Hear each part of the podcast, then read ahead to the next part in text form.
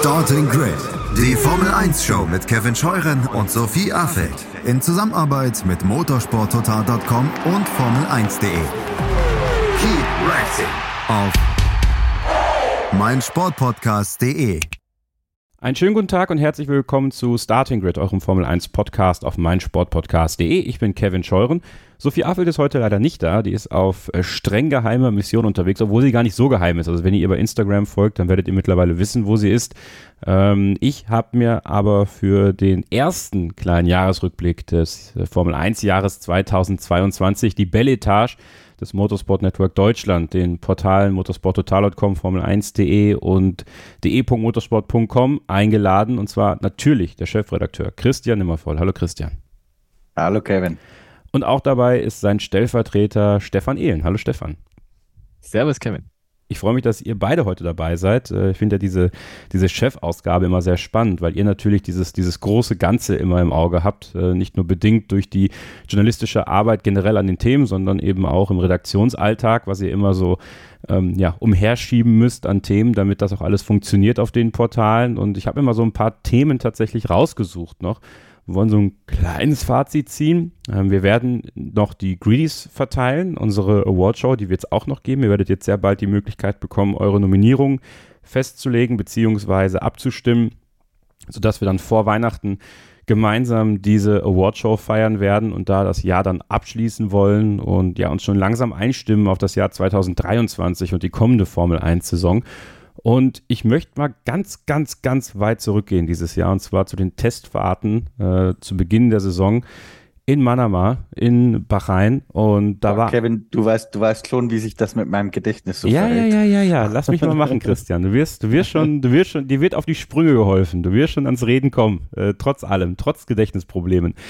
Äh, da war ein Team äh, richtig gut dabei, was dann ja wieder den typischen Weg gegangen ist, nämlich Haas. Nach äh, dem, der Testwoche dort vom 10. bis zum 12. März 2022, es kommt einem vor wie eine halbe Ewigkeit, es ist eigentlich auch eine halbe Ewigkeit in der Formel 1, war Mick Schumacher zweitbester äh, laut den Zeiten. Und ein gewisser Kevin Magnussen ist erneut ins Auto gestiegen bei Haas und hat direkt richtig gut performt. Bei den Teams war Haas sogar auf Platz zwei, nur hinter Red Bull. Und viele dachten schon, boah, das wird die große Überraschung des Jahres, der Haas, das, das wird das Team sein. Und am Ende ist das passiert, was passieren musste. Sie sind relativ weit nach hinten gefallen. Am Ende ist es Platz 8 in der Konstrukteurswertung geworden.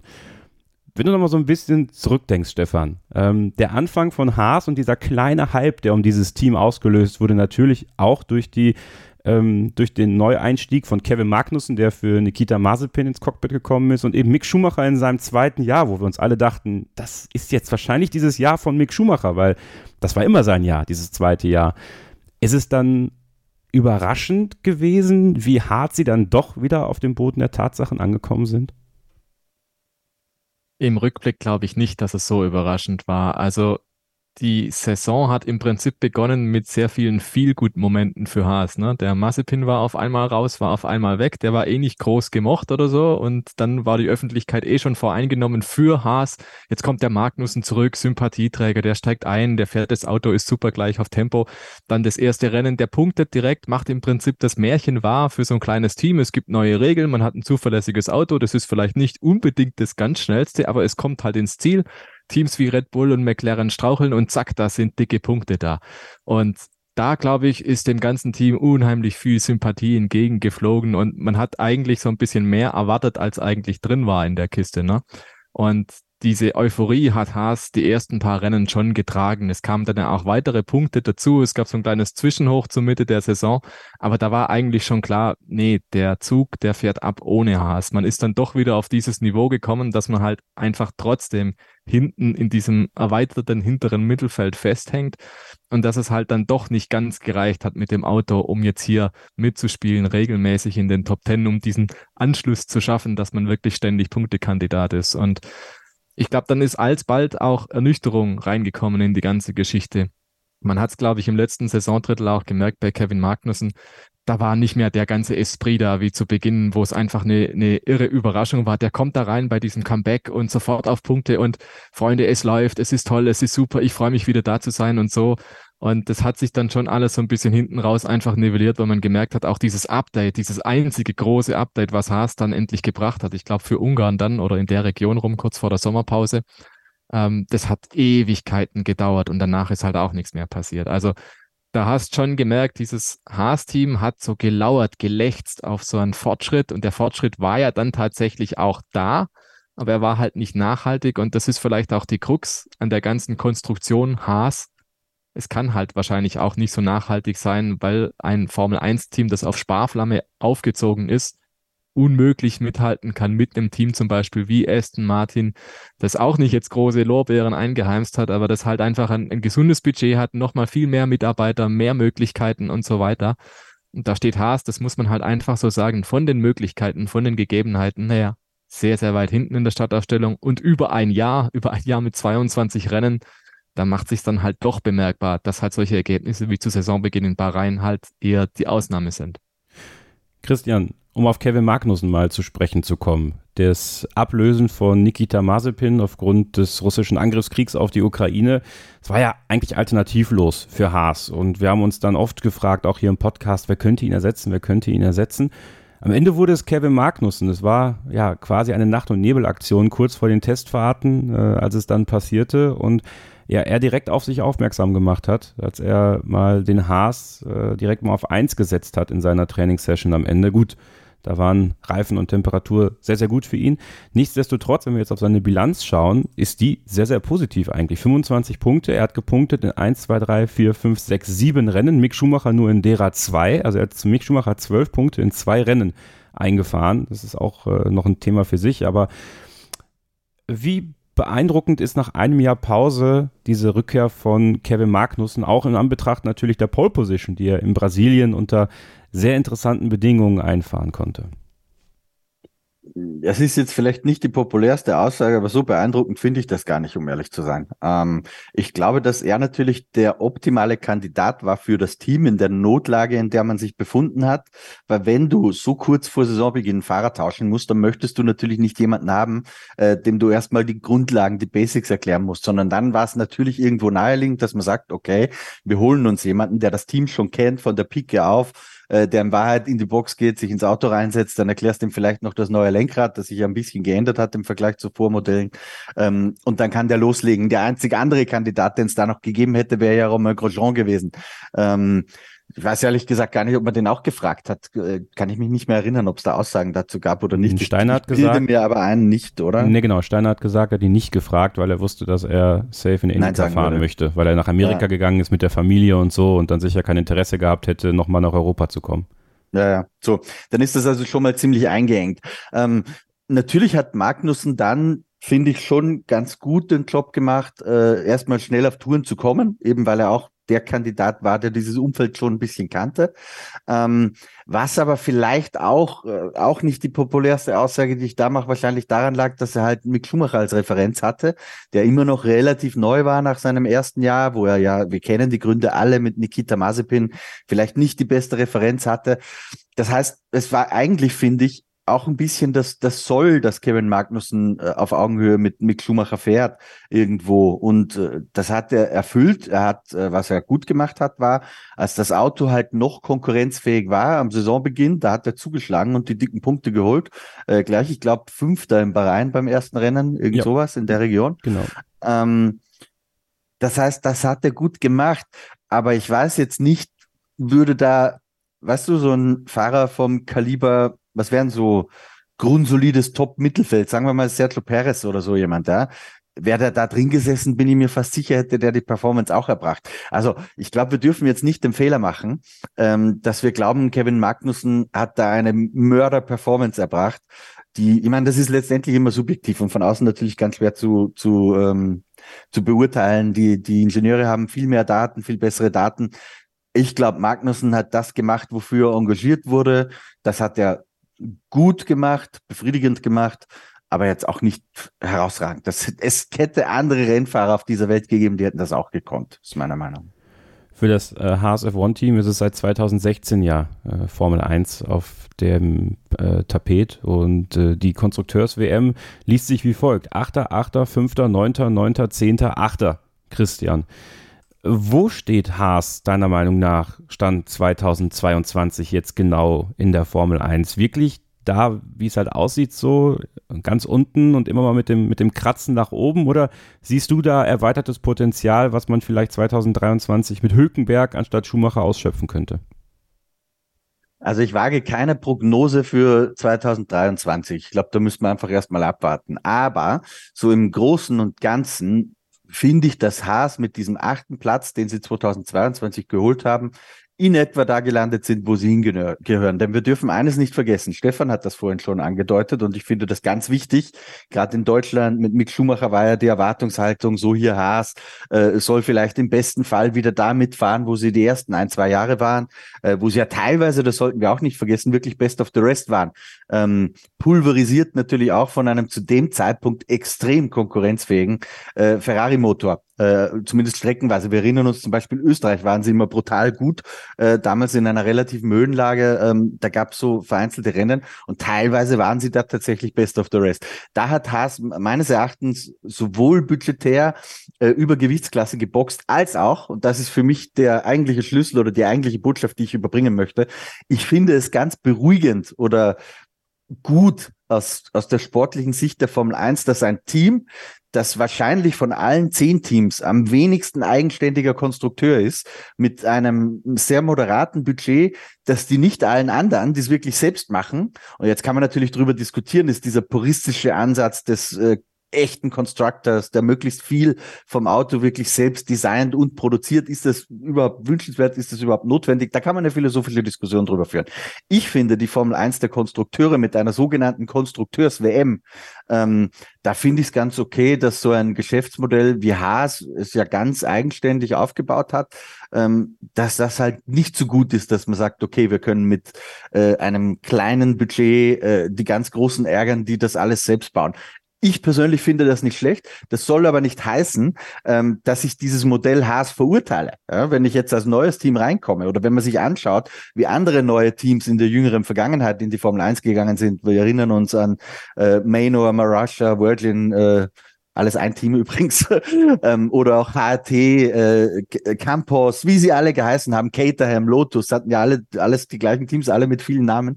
Ähm, dann haben sie ja einen sehr erfolgreichen Weg gewählt, ja, der Gene Haas und Günther Steiner auch ausdrücklich recht gibt. Aber der Traditionalist, der Purist Christian Nimmervoll, der findet es gar nicht schlecht, dass dieses Modell jetzt zwar reicht, um vernünftig Formel 1 Sport zu betreiben, aber dann doch nicht so gut ist, dass du sagst, ich kann mit dem, was wir tun, zum Beispiel Mercedes oder Red Bull ärgern. Das finde ich, finde ich erfreulich.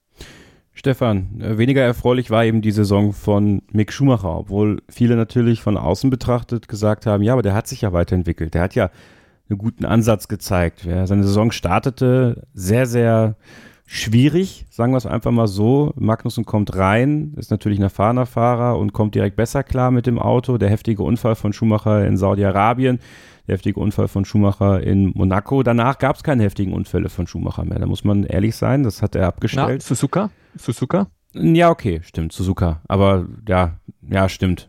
Suzuka. Aber da war die Messe, glaube ich, auch gefühlt schon gelesen. Was Formel ja, war, war mehr, mehr dumm als heftig, glaube ich. Ja, äh, gut. Über dumm kann man in Saudi-Arabien vielleicht auch sprechen, ähm, ehrlicherweise. Also den Körb so mitzunehmen in Saudi-Arabien, da drüber zu schlittern und dann das Auto wegzuwerfen. Da, gut, sei es drum er, Haas musste sehr viel Kritik einstecken äh, von Schumacher-Fans, die gesagt haben, ja, dass die manipuliert äh, Mick Schumacher, er bekommt die Updates nicht. Ähm, es gibt auch viele technische Defekte, das ist ja auch ein Teil der Geschichte von Mick Schumacher. Es gab viele technische Defekte bei ihm, auch viel in den Freitagstrainings, wo er dann eben nicht die Fahrzeit hatte, die er vielleicht gebraucht hat. Mhm. Eine Ablösung von Schumacher war rein sportlich gesehen unabdingbar, meiner Meinung nach. Ähm, kannst du die Kritik der Leute trotzdem verstehen, die versucht haben, sehr viel auch beim, beim Haas-Team zu platzieren, wenn es um Mick Schumacher ging, Stefan? Ja, das kann ich schon verstehen, weil es ist wirklich ja auch viel passiert. Also du hast ja gerade schon geschildert, was er verbockt hat. Das war schon auch einiges. Er hat das Team da sicherlich auch einige Millionen gekostet an Schaden, an Sachen, die repariert werden mussten. Aber es ist auch einfach viel blöd passiert bei Haas. Also die Strategie hat nicht immer gesessen. Oft waren es keine absichtlichen Fehler, glaube ich, sondern es ist halt einfach passiert. Man hat die Strategie aufgeteilt auf zwei Fahrer. Die eine funktioniert halt, die andere funktioniert halt nicht. Das weißt du selten vorher. Das kannst du zwar planen, kannst zwar überlegen, aber wie es dann das Rennen ausgeht, das weißt halt einfach nicht.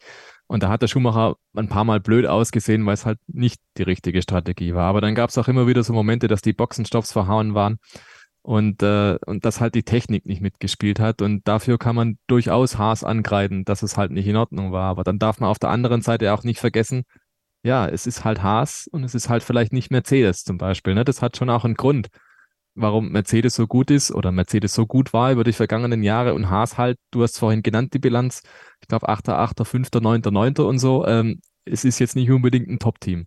Und das darf man bei der ganzen Geschichte, glaube ich, einfach auch nicht vergessen. Und ich habe mir immer gedacht, bei der Saison, je länger die gedauert hat, Mensch, eigentlich hat der Kevin Magnussen die Ergebnisse eingefahren, die der Mick Schumacher gebraucht hätte. Ne? Wäre der Schumacher von Anfang an auf Tempo gewesen, hätte der den fünften Platz in Bahrain gemacht, hätte der ein, zwei, drei Punkte Ergebnisse geholt, vielleicht auch in Miami nicht den Vettel abgeschossen, sondern da einfach den neunten oder zehnten Platz mitgenommen, dann hätten wir wahrscheinlich die ganze Diskussion und Situation nicht, dass er nächstes Jahr nicht Formel 1 fährt. Also es ist sicherlich einiges unglücklich gelaufen. Er hat aber auch einiges selbst davon in der Hand gehabt. Und wenn dann so viel Kritik einseitig auf das Haas-Team einprasselt, kann ich es verstehen, aber es ist halt auch nur die halbe Wahrheit. Ne? Ähm, der Magnussen hatte auch das Problem, dass die Zuverlässigkeit nicht gestimmt hat. Auch da hat der Trainingszeit verloren und auch da bei ihm ging einiges schief. Und der hat sich auch den Frontflügel mehr als einmal abgefahren, haben wir oft genug dokumentiert auch der hat Mist gebaut, ganz klar. Aber er hat im Gegensatz halt einfach diese Glanzpunkte gesetzt. Die Pole Position wurde vorhin schon angesprochen. Das war sicherlich auch irgendwie Zufall und Glück. Ja, aber er hatte diese Momente, ne? Und das macht dann halt irgendwo den Unterschied. Formel 1 ist auch immer eine Frage des richtigen Timings. Und dieses Timing hatte Mick Schumacher in der Saison 2022 einfach nicht so sehr. Und ich finde, das muss man auch anerkennen. Das ist ja auch völlig in Ordnung. Es hat halt einfach nicht gereicht. Er hat im Duell gegen den Teamkollegen, der schon mal aussortiert war, der nicht unbedingt als absolute Spitzenklasse in der Formel 1 gilt, nicht gut abgeschnitten.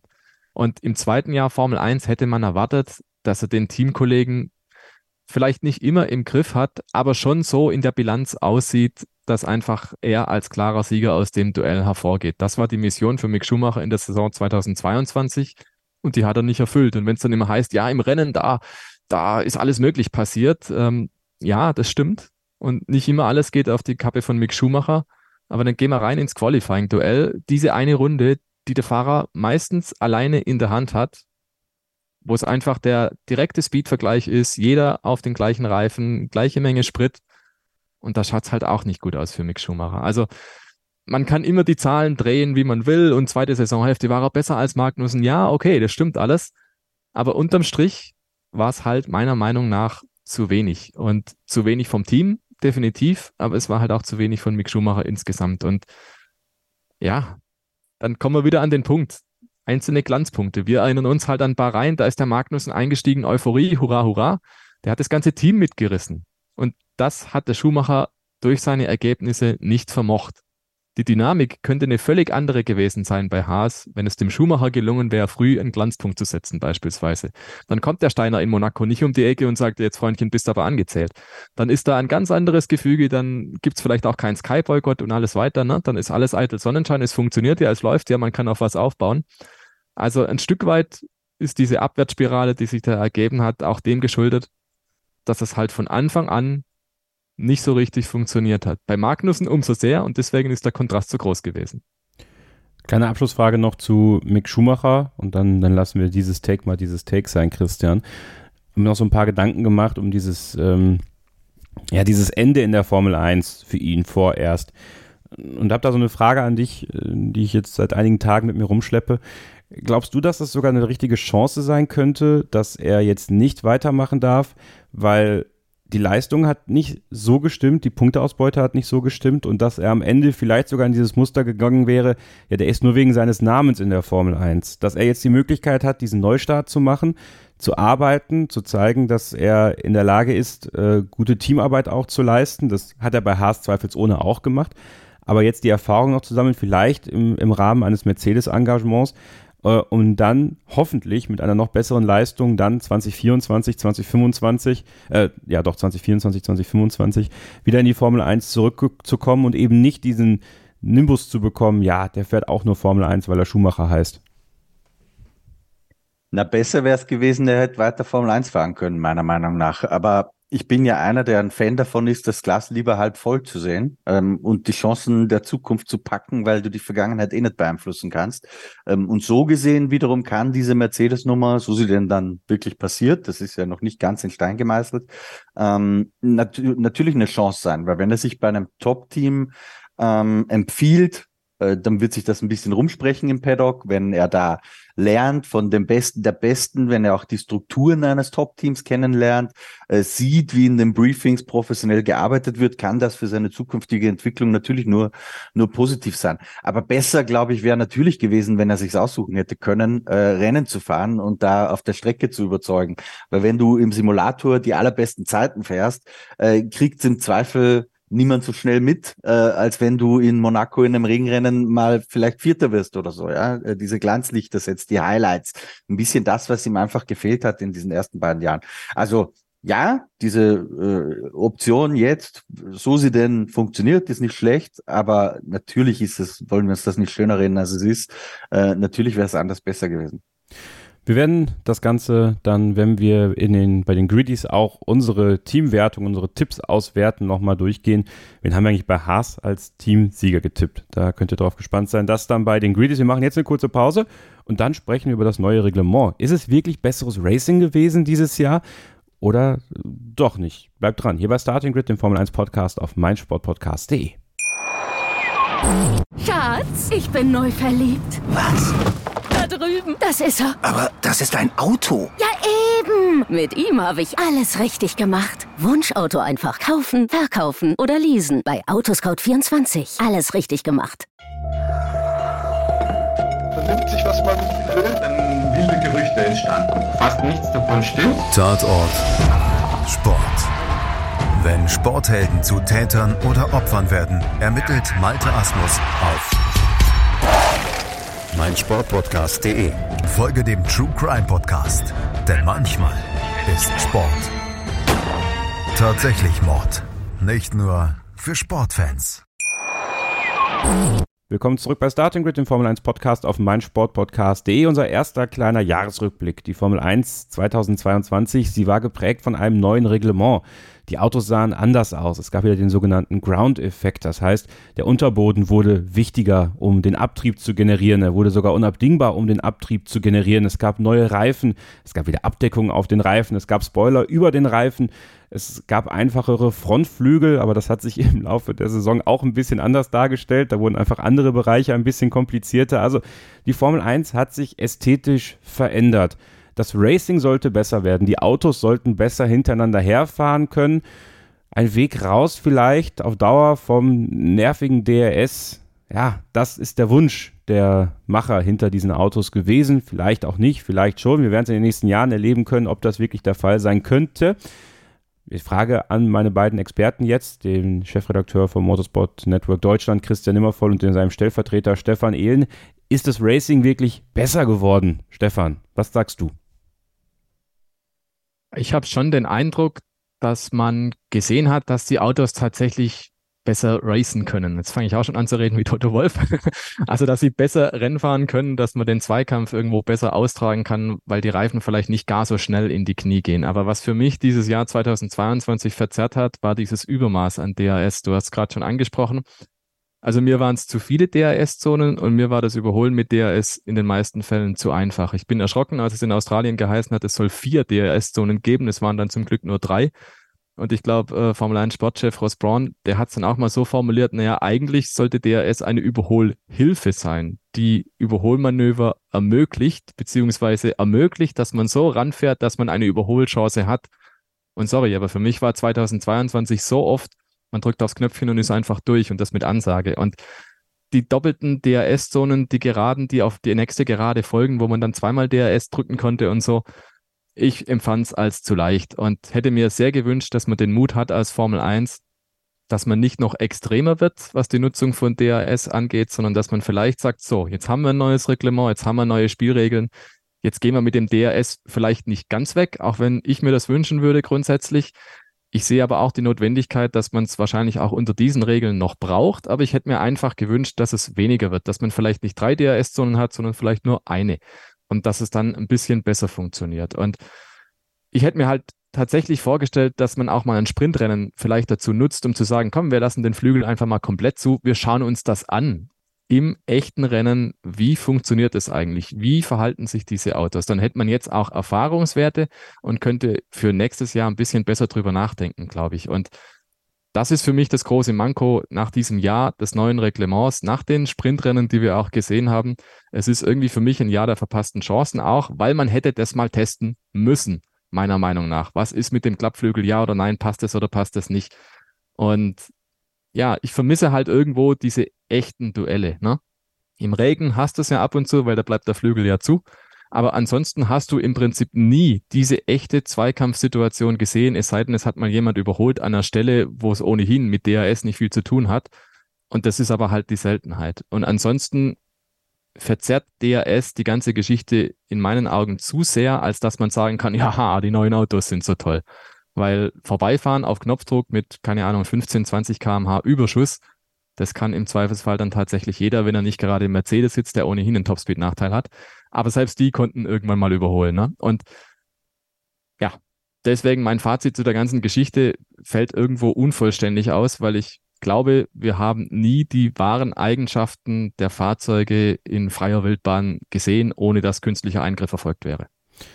Ja, einen Eingriff gab es dann aber schon, Christian. Gerade zu Beginn der Saison, das Wort Porpoising wurde plötzlich salonfähig im Bereich des Formel-1-Journalismus. Äh, wie haben wir es alles genannt? Bouncing, Hüpfen, Hopsen wie auch immer. Ja, auf jeden Fall äh, waren es kleine Delfine, die da über die Strecke gehopst sind und äh, die für ordentlich ja, Kopfschmerzen bei den Fahrern gesorgt haben. Also wir haben ja Tümmler eigentlich, um ganz genau zu sein, glaube ich, Porpoises, ja. oder? Ja, weiß ich nicht. Also irgendwann wurde Delfinschwänzeln mal irgendwie äh. genannt. Jedenfalls endete das Ganze so ein Stück weit, als Lewis Hamilton äh, völlig entkräftet in Bahrain, in Bahrain, in Baku aus dem Auto stieg mit Rückenschmerzen schmerzverzerrt unterm Helm äh, und dann hat sich was geändert. Dann gab es noch ein paar Veränderungen, aber dieses Hüpfen hat ja vor allem Mercedes ins Hintertreffen gebracht. Aber auch andere Teams waren davon äh, betroffen. Auch Ferrari hatte ein bisschen damit zu kämpfen, aber bei weitem nicht so sehr wie, wie Mercedes. Äh, Hast, hättest du gedacht, dass so ein, ja, fast schon, ich meine, klar, es ist physikalisch zu erklären, warum es zu diesem Porpoising kam. Äh, Albert Fabregas hat das ja sehr, sehr beeindruckend mit einem Löffel dargestellt und einem, einem Gebläse. Ähm, aber dass sowas in dieser hochmodernisierten, hochentwickelten Formel 1 für das größte Problem der Saison sorgen könnte. Ja, ich hatte es ehrlich gesagt davor nicht auf dem Schirm. Ähm, und ich glaube, das hatten die wenigsten. Allerdings war es trotzdem letztendlich nicht die ganz große Überraschung, weil die, die in dieser ersten Ground Effect-Ära schon dabei waren, zum Beispiel ein Adrian Newey ähm, oder da gibt's ja viele andere, die schon sehr lange dabei sind, das fällt mir jetzt keiner ein. ähm, die hatten das ja auf dem Schirm und es wurde auch dann immer wieder mal erklärt. Ich weiß nicht, wie viel Wahrheit da dran steckt, aber ich kann es mir schon vorstellen, dass es vielleicht auch kein Zufall ist, dass eben zum Beispiel ein, ein Newey-Team Red Bull äh, damit jetzt nicht das Riesenproblem hatte, weil man da das vielleicht schon ein bisschen kommen gesehen hat. Wohingegen bei Mercedes, wo man mit die größten Probleme hatte, ähm, die Designabteilung mit lauter führenden Mitarbeitern gespickt war, die diese Ground Effect Ära 1 halt noch nicht erlebt hatten. Also ich kann mir schon vorstellen, dass es da einen Zusammenhang gibt. Letztendlich war es ein großes Aufregerthema bis hin zu, du hast den äh, völlig äh, geschlauchten äh, und, und äh, erschöpften und physisch angeschlagenen Lewis Hamilton erwähnt, wo man ja auch bis heute nicht genau sagen kann, war vielleicht auch ein bisschen Showmanship dabei, um gewisse Entscheidungen hinter den Kulissen zu befeuern. Es gab dann ja die technische Direktive, die gegriffen hat irgendwann. Ähm, letztendlich äh, Angebot und Markt regeln die Nachfrage. Platter Satz jetzt in diesem Ding. Aber du versuchst natürlich, äh, deine Autos so tief wie möglich zu fahren.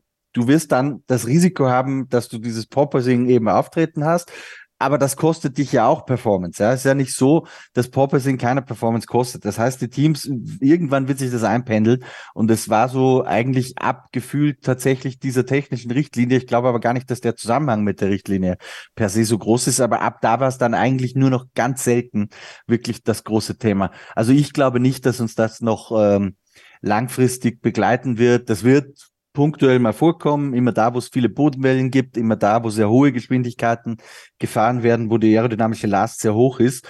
Da wird uns das, da wird das schon ab und zu mal äh, auftreten. Dann wird man halt mit dem Setup m, hm, den ein oder anderen Millimeter höher gehen müssen und dann ist das Thema auch geritzt. Also ich glaube, dieses große Thema Porpoising, das wir hatten noch im Mai, Juni dieses Jahres, das werden wir, wird uns in Zukunft nicht begleiten gehen wieder ein Stückchen zurück. Wir haben uns ja alle gefragt, wie werden die Autos denn dann tatsächlich aussehen? Ja, also äh, uns war klar, wir haben ja diesen Prototypen gesehen, aber was machen die Teams daraus? Es gab ja immer noch Möglichkeiten für die Teams daran, was zu machen. Und wir haben dann auf dem YouTube-Kanal von Formel1.de, Christian und ich, damals im Livestream ganz viele Präsentationen gezeigt.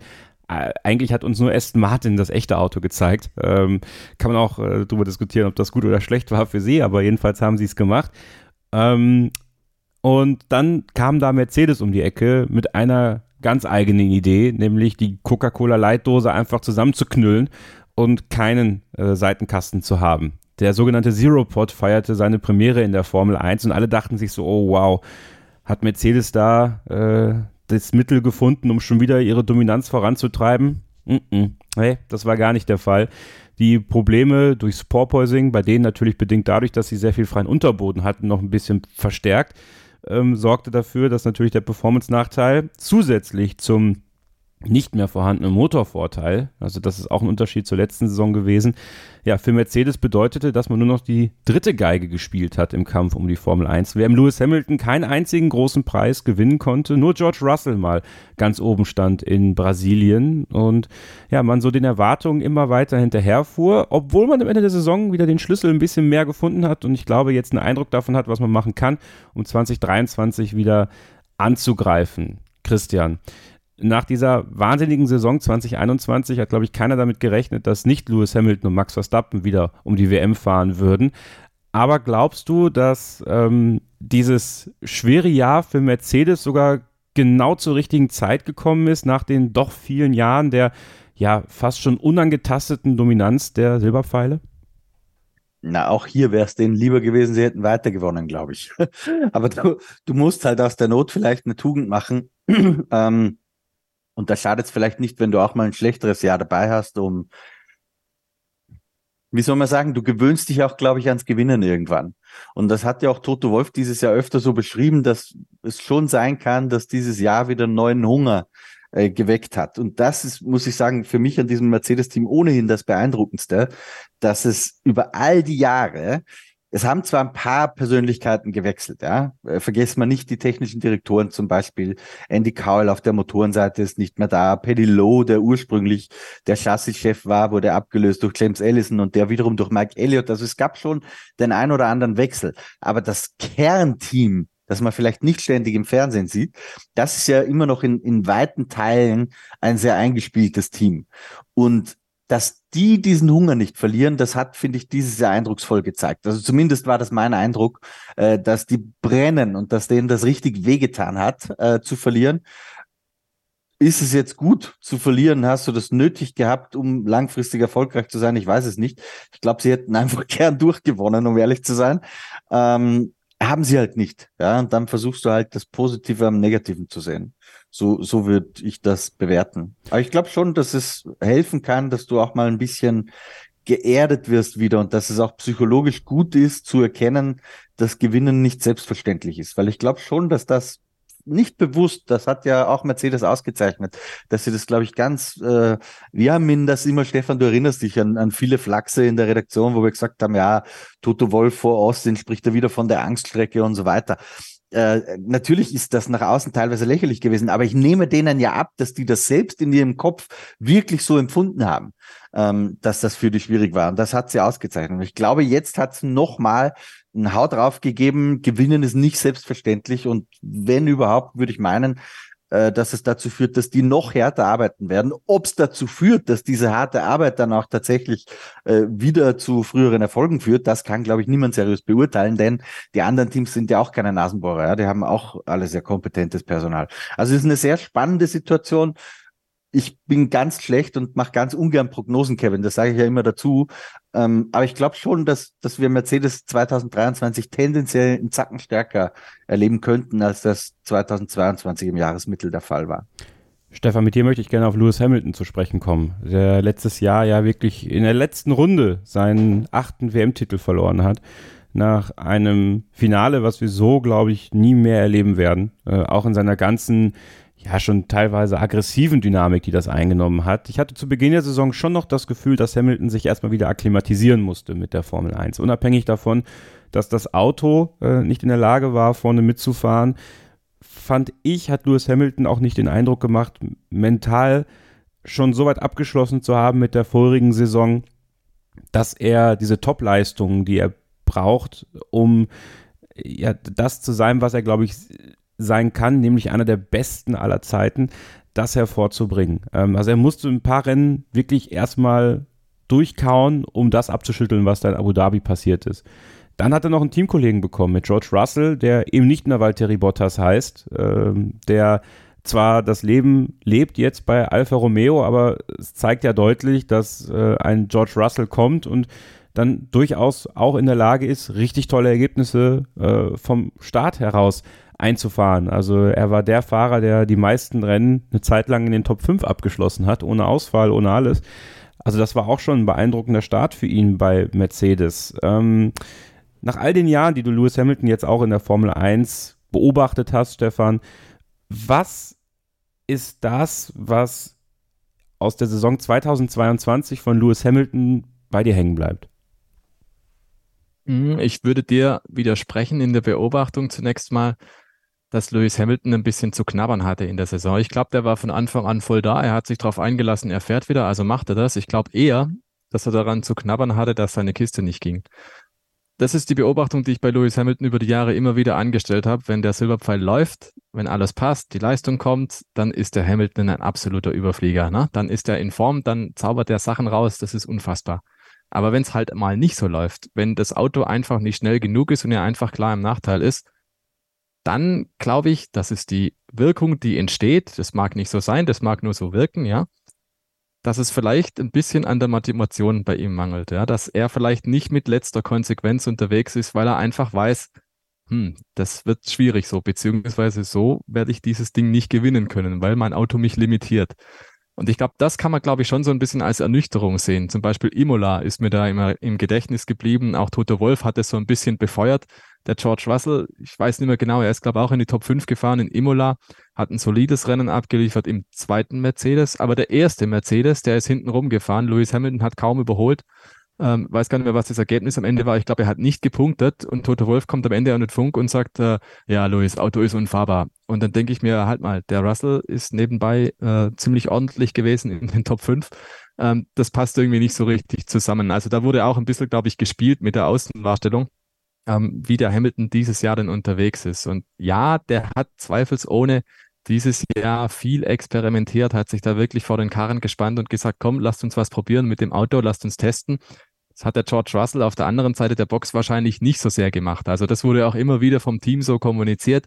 Der Hamilton macht die ganzen Probefahrten, der Russell macht das normale Programm sozusagen. Und irgendwann, ich glaube, Kanada ist es dann gewesen, als der, der Hamilton dann in der, in der Pressekonferenz mal so scherzhaft gesagt hat, naja, es wäre jetzt dann eigentlich ganz nett, wir drehen den Spieß mal um, dass der Russell mal ein bisschen mehr experimentiert und nicht einfach das normale Programm macht. Weil irgendwann ist tatsächlich der Punkt eingetreten, wo man gefühlt hat, dass das fuchst den Hamilton, ja, dass die Situation ist, so wie sie ist und dass er auch in den Ergebnissen schlechter dasteht. Der hat sicherlich das Fahren nicht verlernt und er ist sicherlich nicht schlechter als Russell. Ich glaube, den Satz kann ich so sagen.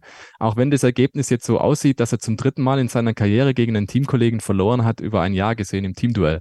Ist ihm gegen Nico Rosberg passiert 2016, ist ihm gegen Jensen Button passiert bei McLaren, ich glaube 2011 oder 2012 und jetzt halt gegen Russell. Und der Russell war halt ungeheuer konstant und der Russell ist aber auch in der zweiten Saisonhälfte mehr und mehr durch Hamilton unter Druck geraten. Das muss man einfach auch festhalten, dass der Hamilton einfach dann, als es wieder besser lief nach der Sommerpause für ihn, konstant gut im Qualifying gewesen. Auch die Rennergebnisse haben gestimmt.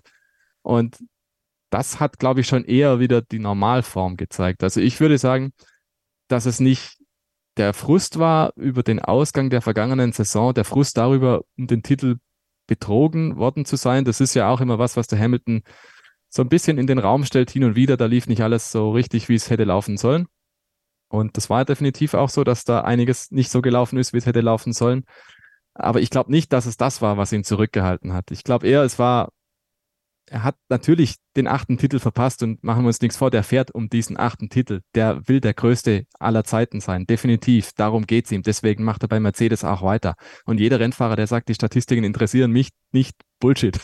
Ein Hamilton fährt um diesen achten Titel und er hat einfach schon früh bei den Testfahrten vermutlich schon gewusst, das wird so nichts. Das wird sehr wahrscheinlich nichts. Und beim ersten Rennen kam dann die Bestätigung, das wird nichts.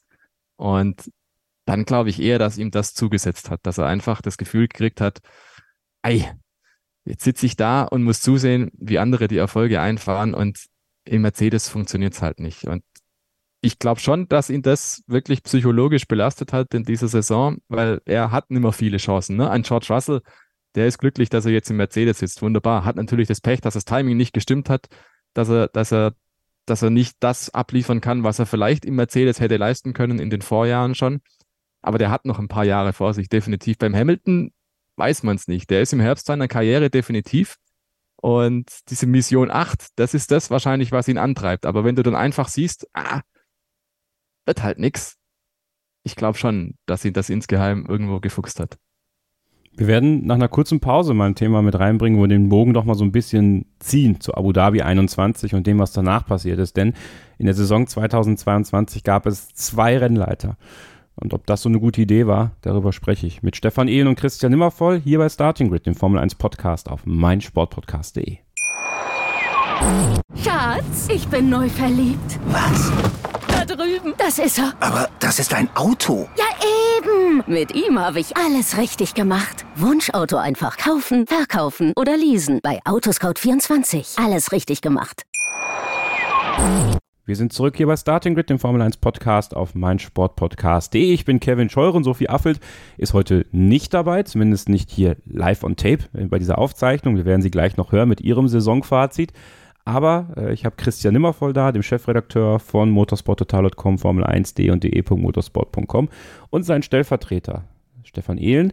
Wir sprechen jetzt über ein Thema, was sich aufgebaut hat, vor allem nach dem Saisonfinale in Abu Dhabi. Michael Masi der ähm, ja so einen sehr verheißungsvollen Start hatte als Rennleiter, der in diese Rolle schneller reinschlüpfen musste, als es eigentlich geplant war durch den plötzlichen Tod von Charlie Whiting und große Fußstapfen zu füllen hatte. In seiner ganzen Art und Weise nicht vergleichbar war mit Charlie Whiting, aber Let Them Race gelebt hat. Ja, also mehr zuzulassen, dass wieder dass nicht so viel auf einmal bestraft wird, dass, ähm, dass man einfach wieder gutes Racing sehen kann auf der Strecke, ohne dass man sofort Angst haben muss, eine 5-Sekunden-Strafe für ein bisschen Berührung zu bekommen. Eines der ja, wohl ikonischsten Manöver unter der Let Them Race-Regel war, es müsste Österreich 2020 gewesen sein, Leclerc gegen Verstappen, als, ähm, als es Rad an Rad ging. Diese Saison war Michael Masi schon nicht mehr Rennleiter. Ja, nach, dem, äh, nach der letzten Saison vielen Problemen, die es für ihn gab, die vielleicht auch ein Stück weit durch ihn ausgelöst worden sind, aber eben auch durch den, durch den politischen Druck, der im Hintergrund mit Sicherheit gemacht worden ist, hat man sich entschieden, sich von Michael Masi zu trennen und eine Doppelspitze einzuführen. Aus Eduardo Freitasch, bekannt aus der WEC, und Nils Wittig, bekannt aus der DTM. Also zwei, die zumindest schon mal Rennleiter irgendwo waren. Und ähm, ja, das mit so einer Doppelspitze, Christian, wenn man, ich meine, im Nachhinein sind wir immer schlauer. Äh, Im Laufe der Saison wurde Eduardo Freitas schon freigestellt äh, und Nils Wittig hat das am Ende komplett gemacht. Man hatte eh das Gefühl, dass im Grunde nur Nils Wittig das immer war, äh, der da an der Strecke war. Ähm, war sowas wie eine Doppelspitze bei den Rennleitern von Anfang an irgendwo eine Idee, die zum Scheitern verurteilt war? Meine Theorie ist ja im Nachhinein betrachtet, ähm, und da redet sich jetzt immer ziemlich schlau, dass es irgendwo klar war, dass das nicht funktionieren wird, weil es heißt ja immer, es gab ja die ganzen Jahre immer schon Diskussion nach permanenten Rennkommissaren. Ja, da, da gibt es auch vernünftige Gründe, haben wir auch schon oft drüber gesprochen, warum man das nicht macht. Und jetzt äh, selbst den Rennleiter nicht mehr permanent zu haben, war, glaube ich, nicht das Schlaueste. Meine Theorie dazu ist aber auch, dass man einfach, nachdem man ja Charlie Whiting, ich glaube 2019 auf tragische Weise verloren hatte und dann auch Michael Masi äh, in, als Kollateralschaden nach Abu Dhabi 2021, hatte man ja niemanden, der sich jetzt unmittelbar aufgedrängt hatte. Ja, Masi war so ein bisschen, oder es wurde angefangen, ihn als Whiting-Nachfolger aufzubauen, aber den äh, designierten Masi-Nachfolger, den gab es innerhalb der vier noch nicht. Das heißt, man stand hier vor ein Problem, das man zu lösen hatte. Und ich weiß es nicht genau, das ist mir wichtig zu betonen, aber ich vermute, dass diese Doppellösung auch ein bisschen dazu diente, langfristig die beste nicht mehr Doppellösung zu finden und identifizieren. Ja? Weil man hatte mit ähm, Wittig und Freitasch zwei Kandidaten, die da äh, grundsätzlich dafür in Frage kamen, diesen Job zu machen. Und ich glaube, dass es auch ein bisschen damit zu tun hatte, dass man einfach ausprobieren wollte, wer kann es besser. Ich weiß nicht, ob man da jetzt schon äh, die Entscheidung getroffen hat, wer es wirklich besser kann. Es lief ja gegen Saisonende, als dann entschieden wurde, Wittig soll den Rest der Saison machen. Äh, daraus könnte man ja den Schluss ziehen, dass man eher glaubt, es wird Wittig sein. Das, aber da sehe ich, um ehrlich zu sein, zu wenig rein. Aber ich glaube, dass das auch so ein bisschen die Motivation war, zu sagen, okay, äh, wir möchten uns mal anschauen, wie können die beiden das in der Praxis und äh, langfristig dann aber schon die Planung ist, äh, wieder auf einen Rennleiter hinzugehen. Ist Formel 1 Rennleiter, Stefan, generell ein undankbarer Job, wenn du ständig mit Charlie Whiting verglichen wirst? Ja, total. Also Michael Masi ist insofern eine arme Sau gewesen. Man entschuldige mich für den Ausdruck, aber der konnte nur verlieren, der konnte nur abstinken, weil Charlie Whiting war für die Formel 1-Fahrer, für die Formel 1-Teams einer von uns sozusagen. Ne? Der ist in der Formel 1 groß geworden, von der Pike auf. Der war einer, der hat sich die Hände schmutzig gemacht an den Fahrzeugen, bevor er dann FIA-Funktionär wurde. Der ist so ähnlich wie Bernie Ecclestone, einfach mit der ganzen Struktur gewachsen. War einfach immer da, hatte unfassbar Erfahrung, Autorität. Und dann kommt Michael Masi. Ja, der war der Stellvertreter, der wurde aufgebaut als ein möglicher Nachfolger irgendwann down the line. Und der wird dann da reingeworfen. Und ich finde auch, dass die Behandlung von Michael Masi nicht in Ordnung war. Der wurde überlastet mit Aufgaben gleich in seinem ersten Jahr dann. Oder auch diese Unsitte, dass die Teamchefs dann per Funk ihn direkt anfunken konnten im Rennen und so. Das sind alles so Sachen, damit hat man es ihm nicht leichter gemacht. Haben wir alles schon durchgekaut. Aber ich finde einfach, seine Situation war da untragbar eigentlich. Also es ist ein Wunder, dass er die Saison überhaupt so gut gemeistert hat, weil der Druck auf ihn war einfach immens, weil es hieß bei allen und jeden Entscheidungen, die irgendwie ein bisschen vielleicht zu hinterfragen waren, ja, unter Charlie wäre das so und so gelaufen und so. Also er hatte da schon einen extrem großen Rucksack zu tragen, glaube ich. Und ja, Mai, wir reden auch immer hinterher leichter drüber, über irgendwelche Entscheidungen, die getroffen wurden. Ich glaube, als Rennleiter bist du eine arme Sau, weil du kannst das wirklich nur falsch machen. Wenn du zu konservativ bist, dann heißt es gleich sofort, es sind alles nur Memmen in der Formel 1, die sollen fahren, wenn es regnet. Und wenn du dann sagst, okay, dann schickt man sie raus, wenn es schüttet, dann heißt es, kannst du nicht machen, bist verrückt bei dem Regen, wenn da was passiert. Und dann passiert auch noch was vielleicht.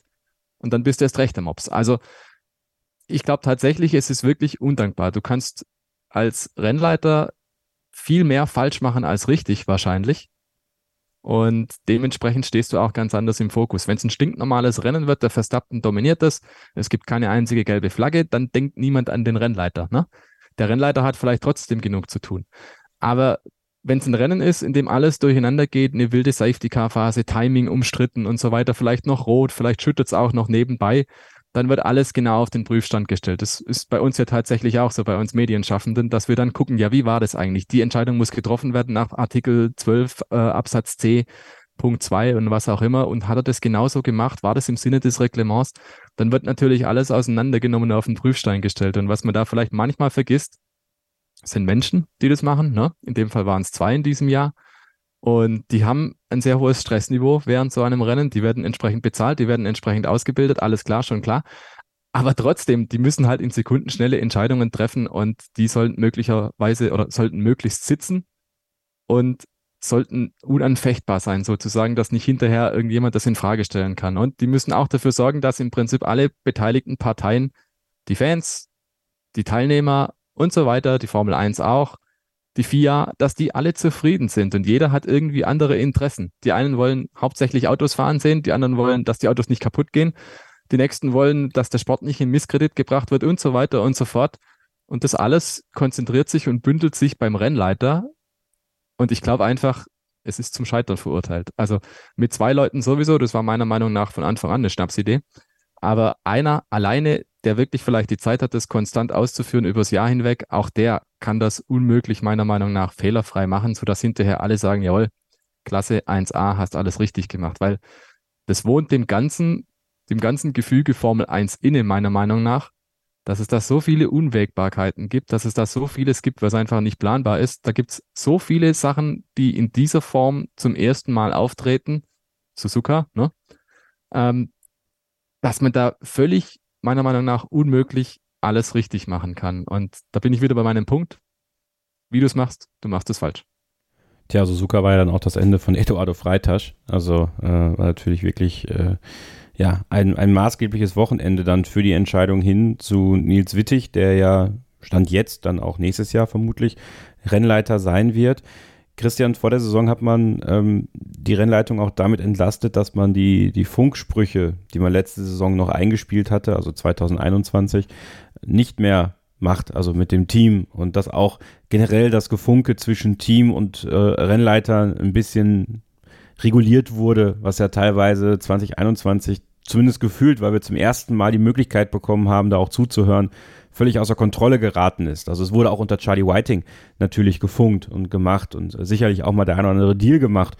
Ähm, trotzdem, so ein Jahr jetzt ohne diesen veröffentlichten Funk, äh, klar, aus Fansicht kann man sagen, schade, dass er nicht mehr da ist, aber für mich nach wie vor eine der wichtigsten Sachen und, und, und nach wie vor, also jetzt ein Jahr, dieses Jahr jetzt betrachtet, ich wünschte mir schon fast, man hätte es einfach unter Masi schon gelassen, weil ich glaube, dass ein Großteil dessen, weswegen er am Ende gehen musste, diese teilweise sehr unglücklichen Funksprüche waren. Und ähm, wenn das nicht gewesen wäre, hätte man, glaube ich, über einiges so ein bisschen hinwegsehen können und ihm noch eine Chance geben können, im Zweifel vielleicht jemanden neben ihn setzen können, weil ähm, diesen Nachteil hatten jetzt Wittig und Freitag diese Saison einfach nicht. Wie siehst du es? Anders, um ehrlich zu sein. Ich bin immer ein Freund von Transparenz. Ähm, und man stelle sich vor, wir hätten diesen Funk in Abu Dhabi nicht gehört. Wir hätten ja die Hälfte gar nicht mitbekommen von diesem Drama. Das Toto Wolf No, Michael No und das Intervenieren von Christian Horner äh, beim Safety Car von, von Latifi, glaube ich, war das. Also, oder auch den Bazar von Saudi-Arabien, ganz legendär.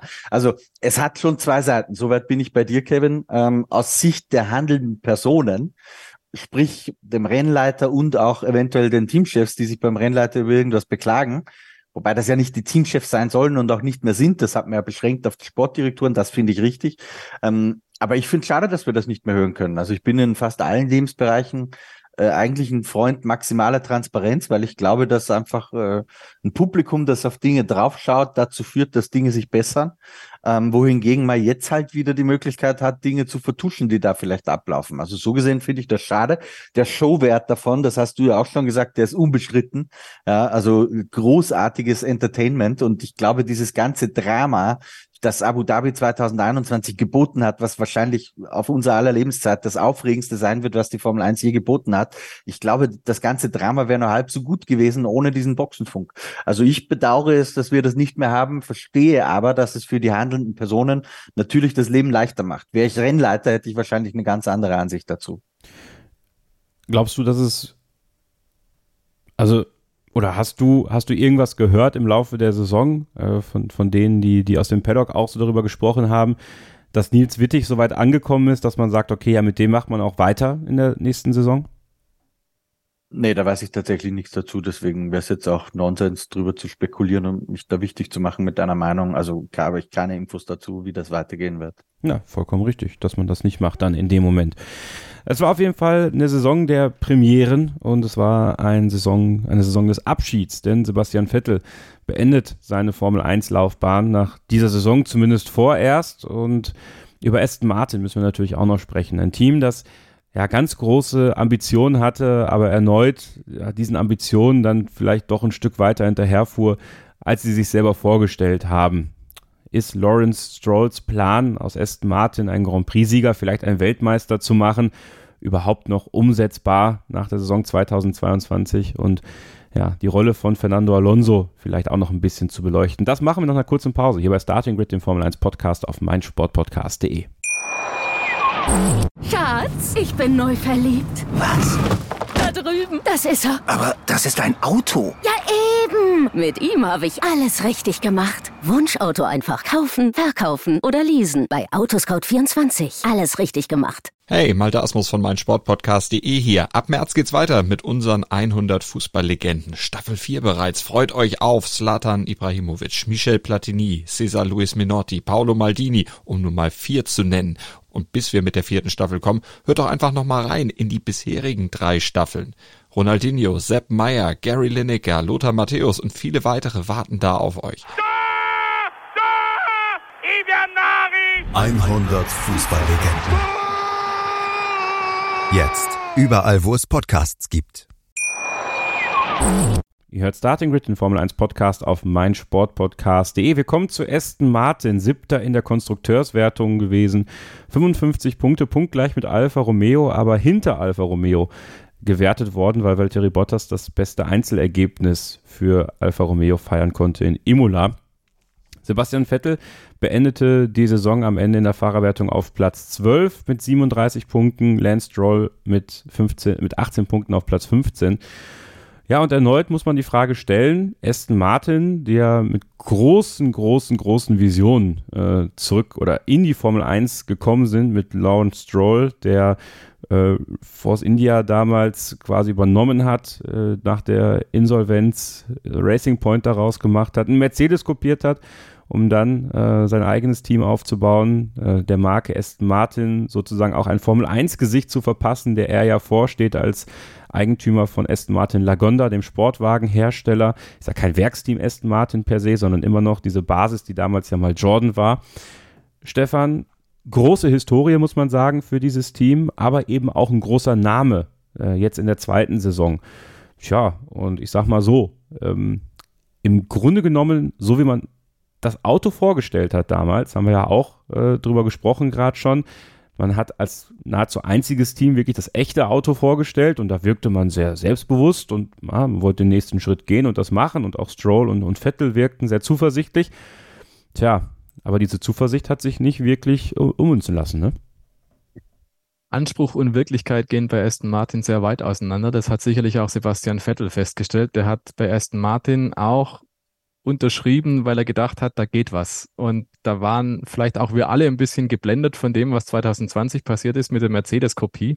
Ein Auto, das Aston Martin nicht selber erdacht hat und auch, das hat man, glaube ich, im Saisonverlauf auch gesehen, nicht selber weiterentwickeln zu versteht.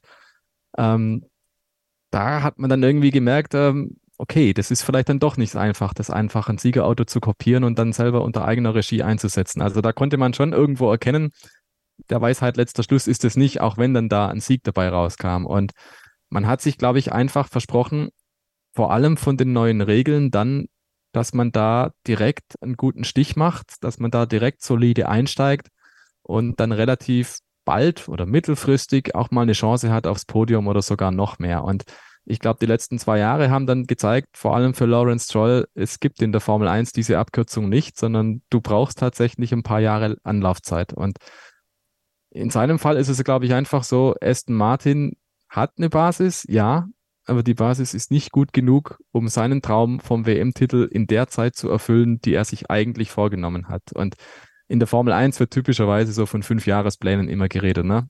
Grüße gehen raus an Renault Alpine, die machen das auch jedes Jahr so.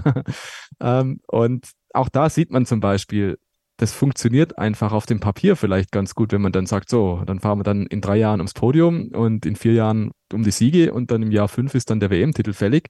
Und bei Aston Martin sieht man halt einfach, naja, es knatscht halt und knietscht halt irgendwo, aber so richtig voran geht's halt nicht. Das liegt sicherlich auch daran, dass die Corona-Pandemie da ziemlich reingehauen hat und die Planungen für das neue Werk in Silverstone durcheinander gebracht hat verzögert sich alles, aber fairerweise muss man sagen, das hätte wahrscheinlich für 2021 und für 2022 unmittelbar auch nichts gebracht, sondern das ist tatsächlich eine mittel- bis langfristige Investition. Also Aston Martin holt neue Leute, die rüsten auf, Martin Wittmarsch ist da und so weiter und so fort.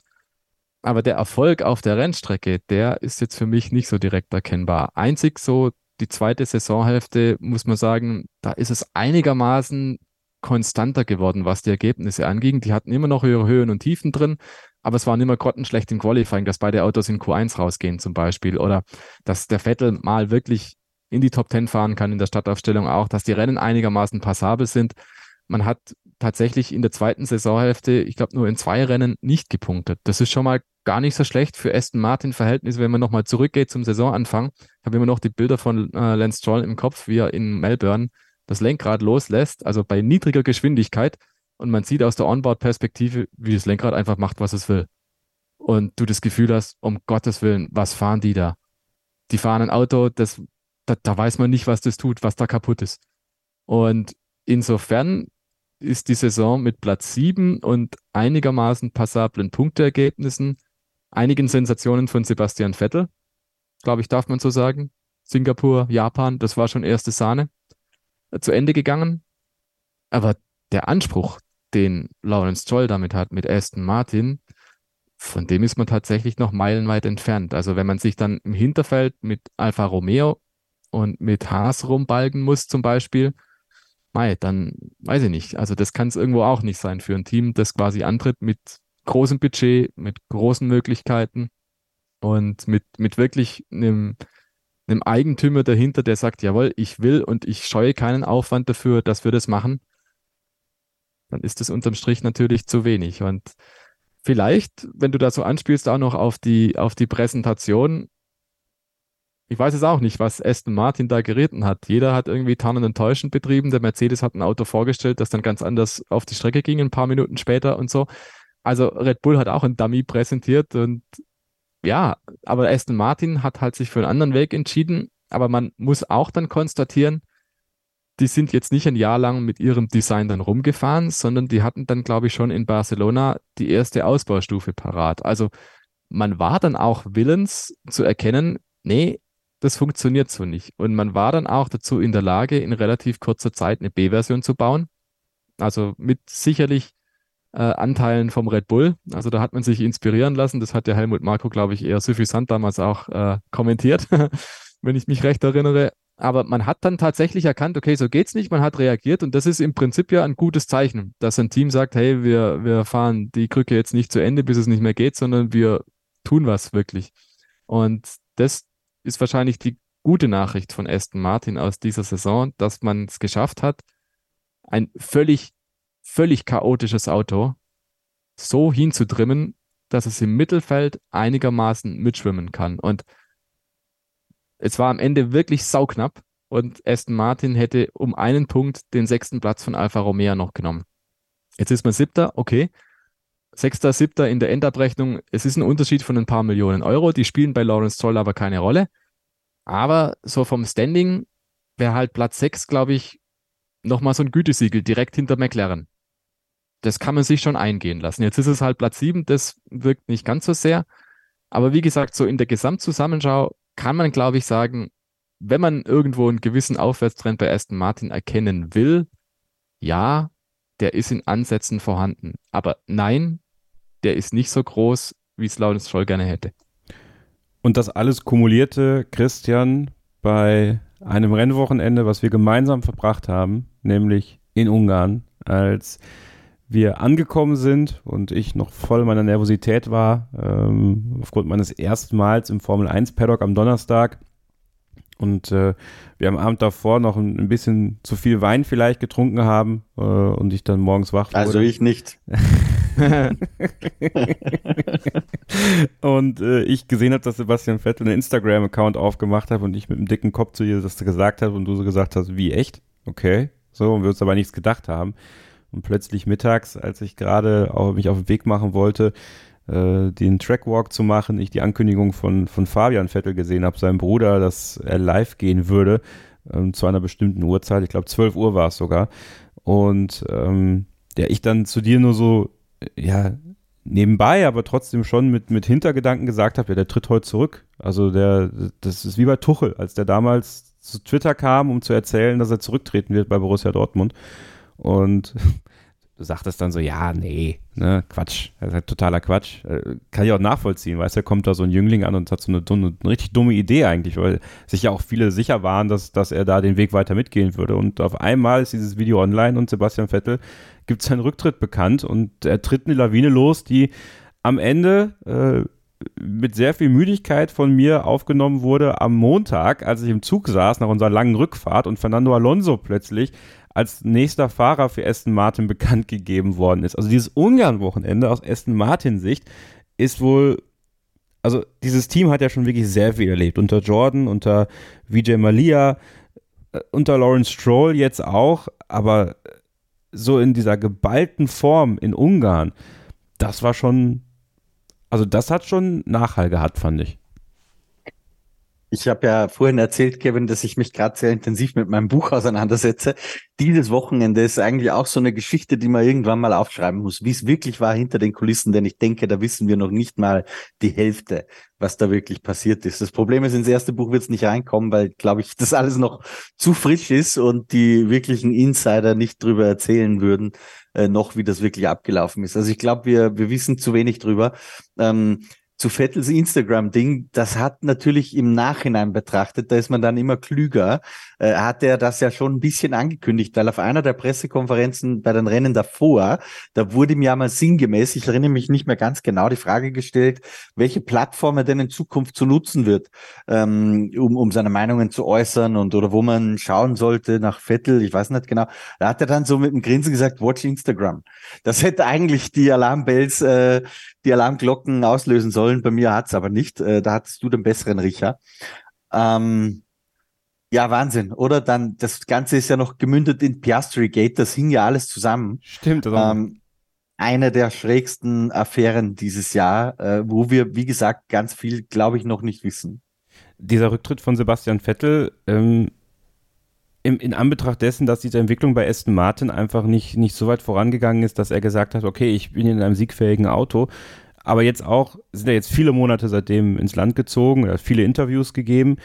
Also ich bin mir immer noch sicher, wenn das ein Auto wäre, was, was unter den Top 5 vielleicht wirklich dauerhaft ist und anklopft ans Podium und vielleicht auch mal einen Rennsieg einfahren kann, dann wäre Sebastian Vettel nicht zurückgetreten, sondern hätte dort verlängert, Christian. Bin ich ganz deiner Meinung. Ähm, und er hat das ja, er hat es nicht ganz direkt so ausgesprochen, aber er hat durch die Blume schon manchmal ein bisschen angedeutet. Ich unterstelle mal, hätte ein Toto Wolf jetzt beim angerufen und hätte gesagt, du, Sebastian der Louis, der hat jetzt ein super Angebot aus Hollywood. Ähm, deswegen brauchen wir einen Fahrer und irgendwie, wir verstehen uns dufte seit deiner damals tollen Fahrer bei deinem 30er.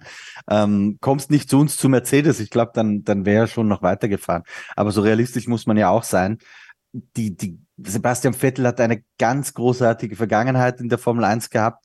Er hat noch ab und zu in der Gegenwart wirklich seine Leistungsfähigkeit absolut aufblitzen lassen. Das letzte Wochenende in Abu Dhabi, finde ich, war nochmal ein sportlich herausragendes, was seine Performance betrifft.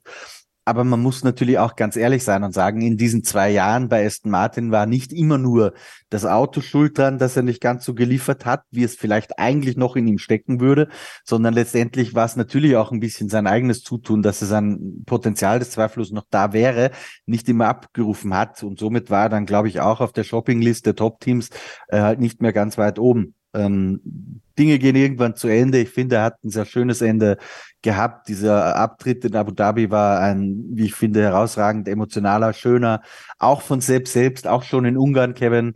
Du hast ja da auch vor Ort live miterlebt. Ja. Ähm, wirklich finde ich menschlich sehr, sehr emotional und irgendwie genau richtig gelöst. All die Dinge, die er gesagt hat, finde ich, waren wirklich herausragend gut. Von daher wünsche ich mir irgendwie sogar, dass es das jetzt war und dass er nicht zurückkommt wie Fernando Alonso. natürlich habe ich auch ein, Teil in meinem Herzen sagt auch, boah, Sebastian Vettel, den würde ich irgendwie gerne noch mal sehen. Aber realistisch betrachtet wird so viel besser nicht mehr werden, als viermal Weltmeister zu werden. Und dann wäre dieses schöne Ende eigentlich, so möchte man ihn in Erinnerung behalten. Also ich glaube, das ist bei mir das, das überwiegende Gefühl. Ja, bei mir auch. Also ich fand das ja ganz faszinierend. Ich meine, ich habe das ja auch gemacht äh, in Ungarn. Konnte ich tatsächlich auch das, das Foto mit ihm schießen und mich bedanken dafür. Ich meine, ohne Sebastian Vettel wäre ich jetzt wahrscheinlich so nicht hier. Also ohne Red Bull und Sebastian Vettel. Ich konnte also Vettel danken und auch Dr. Marco danken in Ungarn, äh, weil mit diesen Red Bull und Vettel Jahren so meine Leidenschaft für die Formel 1 auch noch tiefer gehender geworden ist tatsächlich. Und äh, sehr viele Journalisten, Kolleginnen und Kollegen sind ja zu ihm hingegangen und, und haben sich bedankt. Äh, und er hat das wirklich sehr, sehr schön und offen auch angenommen. Also man hatte da nicht das Gefühl, dass er das irgendwie nicht wollte oder so, sondern da war es ja noch alles sehr frisch. Und das wurde ja noch viel mehr dann zum Ende der Saison. Ja, und äh, Fernando Alonso wurde in Ungarn, Stefan, dann als sein Nachfolger bekannt gegeben. Und im Nachhinein stelle ich mir halt immer noch die Frage, so, äh, dass Lawrence Stroll dieses Selfie mit mir in der Startaufstellung gemacht hat, so völlig bereitwillig und gut gelaunt, obwohl sein Fahrer gerade zurückgetreten ist äh, und man dachte, ja, okay, ähm, der muss da jetzt für eine Alternative sorgen, lässt mich halt schon immer noch stutzig zurück, so nach dem Motto, der wusste doch schon am Samstagmittag, was da am Tag drauf mit Fernando Alonso bekannt gegeben werden würde. Ja, mit Sicherheit. Also man braucht ja auch nicht glauben, dass das eine spontane Entscheidung war von Fernando Alonso und Lawrence Scholl, sondern so nach dem Motto, man spricht ja miteinander, man trifft sich ja regelmäßig und äh, nicht nur notwendigerweise an der Rennstrecke. Ich bin mir auch sehr sicher, dass es da entsprechend auch mal hin und her ging, so nach dem Motto, du, wenn du mal eine Option hast oder wenn der, wenn der Alpine auf die Nerven geht, dann weißt du ja, ne? Wir finden dann schon eine Möglichkeit. Also ich kann mir gut vorstellen, dass da so aus Smalltalk mal ein bisschen was entstanden ist und dass man dann so gesagt hat, also wenn es diese Möglichkeit mal konkret gäbe, dann hätte ich unter Umständen Interesse, ohne jetzt da irgendjemand was in den Mund zu legen zu wollen. Aber so läuft das unter Umständen in der Formel 1, ne? Und äh, dann ergab sich die Möglichkeit mit Vettel und auch das war ja keine Kurzschlussentscheidung, sondern ich glaube, Sebastian Vettel ist auch ein Typ, der tatsächlich sehr transparent vorgeht und das hat er auch offen geschildert, dass man, dass er sich da äh, dem Team geöffnet hat und frühzeitig signalisiert hat, okay, ich plane jetzt doch ein bisschen anders und dass die auch die Chance hatten, dann den Markt ein bisschen zu sondieren. Und ich glaube auch rückblickend, wenn man jetzt sieht, wie Fernando Alonso in den letzten Rennen dann doch gewettert hat gegen Alpine, dann hat er in den eineinhalb Jahren, die er jetzt dort war, doch ziemlich viel von dem unterdrückt, was er am Ende rausgelassen hat weil er war sicherlich äh, bis zur Sommerpause auch mal unzufrieden bei Alpine und hat es aber erst halt danach rausgelassen. Also der hatte gute Ergebnisse bei Alpine, Fernando Alonso, aber er hatte offensichtlich auch gute Gründe zu sagen, nee, das will ich mir eigentlich nicht mehr weiter antun. Und wenn man jetzt da so mitkriegt, was da sich weiter für, in Anführungszeichen, Abgründe auftun, der Ocon, dass er lässt hat, hey, der Alonso ist eigentlich ein fauler Hund, der hat nie was gemacht, nur ich.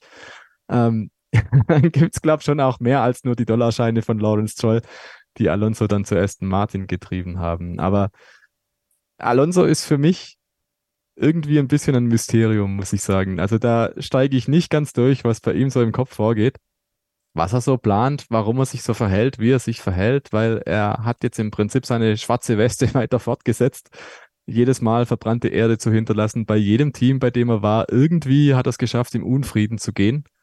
Ähm, das hat vor ihm schon mal einer geschafft, und zwar Alain Prost. Allerdings hat der vier WM-Titel gehabt am Ende und nicht nur in Anführungszeichen zwei, wie Fernando Alonso. Fernando Alonso ist auch einer, der hatte eigentlich kein gutes Händchen für Timing. Und das siehst du an seiner Ausbeute, der hätte sicherlich auch viermal Weltmeister werden können. Da kam ihm dann ein Sebastian Vettel dazwischen oder ein Vitali Petrov in Abu Dhabi. Aber deswegen bin ich jetzt auch sehr gespannt, Aston Martin, wo ich vorhin gesagt habe, man hat so den Eindruck, da könnte tatsächlich ein bisschen was vorwärts gehen. Und Fernando Alonso, das kann wunderbar funktionieren, wenn du siehst, was der mit dem Alpine teilweise gemacht hat, was er da für Rennleistungen gezeigt hat. Also ich finde Fernando Alonso, der fährt unheimlich gut in seinem Alter. Der ist wahnsinnig ehrgeizig, der ist wahnsinnig motiviert. Und wenn der ein Auto hat, das halbwegs gut geht, dann wird er auch mit dem Aston Martin ähnliche Ergebnisse erzielen wie mit dem Alpine und dafür Aufregung sorgen. Da bin ich mir sehr sicher. Wo ich mir auch sehr sicher bin, ist, dass das eineinhalb Jahre gut geht. und wenn es dann aber halt irgendwie anfängt zu knirschen, dass wir dann den Fernando Alonso sehen, wie wir jetzt in der zweiten Saisonhälfte dann gehabt haben, dass er halt dann anfängt schimpfen und tun und macht. Ähm, aber da kann man sich irgendwie auch drauf freuen, den ehrlichen Alonso zu sehen sozusagen. Ähm, den unehrlichen hat man dann in der Phase immer dann gesehen, wenn er, wenn er Politik machen muss, wie zum Beispiel auch nach Austin mit seinem künftigen Teamkollegen Lance Stroll. Kein böses Wort, ne? nur am Funk, so ein bisschen aufgeregt natürlich, ja, aber dann, dann wurde nicht gestichelt und nicht. Also er ist auch ein sehr, sehr großer Politiker, Fernando Alonso, wenn es ihm gerade in den Plan passt. Und ja, Aston Martin, Fernando Alonso, irgendwie wird man denken, ist ein Stück weit unter seiner Würde, dass er sich in der Startaufstellung weiter nach hinten begibt, weil der Alpine ist ein Garant, funktioniert, damit bist du best of the rest, damit hast vielleicht sogar die Chance mal auf ein Podium, aber mit Aston Martin gurkst halt irgendwo im Mittelfeld rum. Aber da denke ich mir dann, der Alonso, klar, nimmt er das Geld mit, natürlich auch den schicken Firmenwagen, vielleicht auch den Botschafter, Markenbotschaftervertrag und was nicht noch alles. Aber ich sehe bei ihm auch mehr als bei allen anderen den sportlichen Ehrgeiz, auch mit einem Material, was vielleicht nicht unbedingt Position X hergibt, eben Position X oder vielleicht Position W sogar zu erreichen. Also den Stempel hat er für mich einfach, dass der Sachen möglich macht, dass er im Rennen einfach nochmal das extra rausholt, wo andere vielleicht nicht in dieses Niveau kommen. Und deshalb glaube ich, dass der Wechsel tatsächlich funktionieren kann. Und bin nur gespannt, wenn sich zu einer Pleiten, Pech und Pannen-Situation entwickelt, ähm, ja, wie kurz oder lang seine Zündschnur dann halt ist. Tja, werden wir beobachten und im letzten Take gleich über eben sein altes Team sprechen. Alpine, McLaren, Best of the Rest. Ihr denkt jetzt, ja, die reden heute noch über die Weltmeisterschaft. Nein, nein, das werden wir uns für die Greedy-Verleihung aufbewahren, denn über diesen WM-Kampf, da muss man noch mal ein bisschen dezidierter sprechen. Die Sendung heute, unser erster Jahresrückblick hier bei Starting Grid, sollte so ein paar Themen aus dem Mittelfeld äh, und Themen, die, die uns so ein bisschen auch ja, ein bisschen näher angehen, wie zum Beispiel Mick Schumacher und Haas beleuchten, Sebastian Vettel und Aston Martin und eben auch das Thema Best of the Rest, Alpine, McLaren und Piastri Gate. Da hat Christian natürlich auch die wunderbare Brücke vorhin schon gelegt, denn dieses Rennen in Ungarn hat auch zwischen diesen beiden Teams für ordentlich Furore gesorgt, für politische Furore, die sich dann erst Monate später gelöst hat, sodass man jetzt weiß, wer nächstes Jahr bei McLaren fährt, wer bei Alpine fährt und, und, und. Und darüber sprechen wir nach einer kurzen Pause hier bei Starting Grid, dem Formel 1 Podcast auf meinsportpodcast.de. Schatz, ich bin neu verliebt. Was?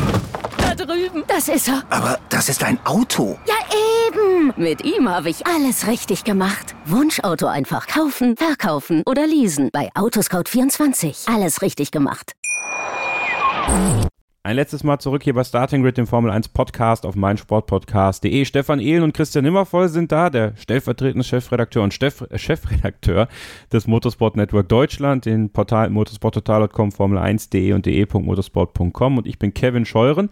Sophie Affelt ist heute nicht da. Die äh, ist auf geheimer Mission unterwegs. Also so geheim ist sie gar nicht. Wie gesagt, folgt ihr bei Instagram dann werdet ihr auf jeden Fall wissen, wo sie gerade ist. Aber sie hat uns auch ihr Saisonfazit noch eingesprochen. Das gibt es am Ende dieses Takes. Sie ist quasi das große Finale heute in der Ausgabe. Und ich äh, möchte mit Christian und Stefan jetzt noch über das äh, Best of the Rest Thema sprechen. McLaren und Alpine haben sich bis zum Ende der Saison da ordentlich gebettelt. Am Ende konnte Alpine sich durchsetzen mit Platz 4, 173 Punkte zu 159 Punkte bei McLaren. Und ich glaube, die kritische Frage, die man jetzt erstmal direkt Richtung McLaren stellen muss, Christian, ist, ist das Team zu sehr ein Einmann-Team gewesen? Also musste Lando Norris zu oft die Kohlen aus dem Feuer holen, während Daniel Ricciardo einfach viel zu weit weg war vom Briten und von seiner eigenen Leistungsfähigkeit?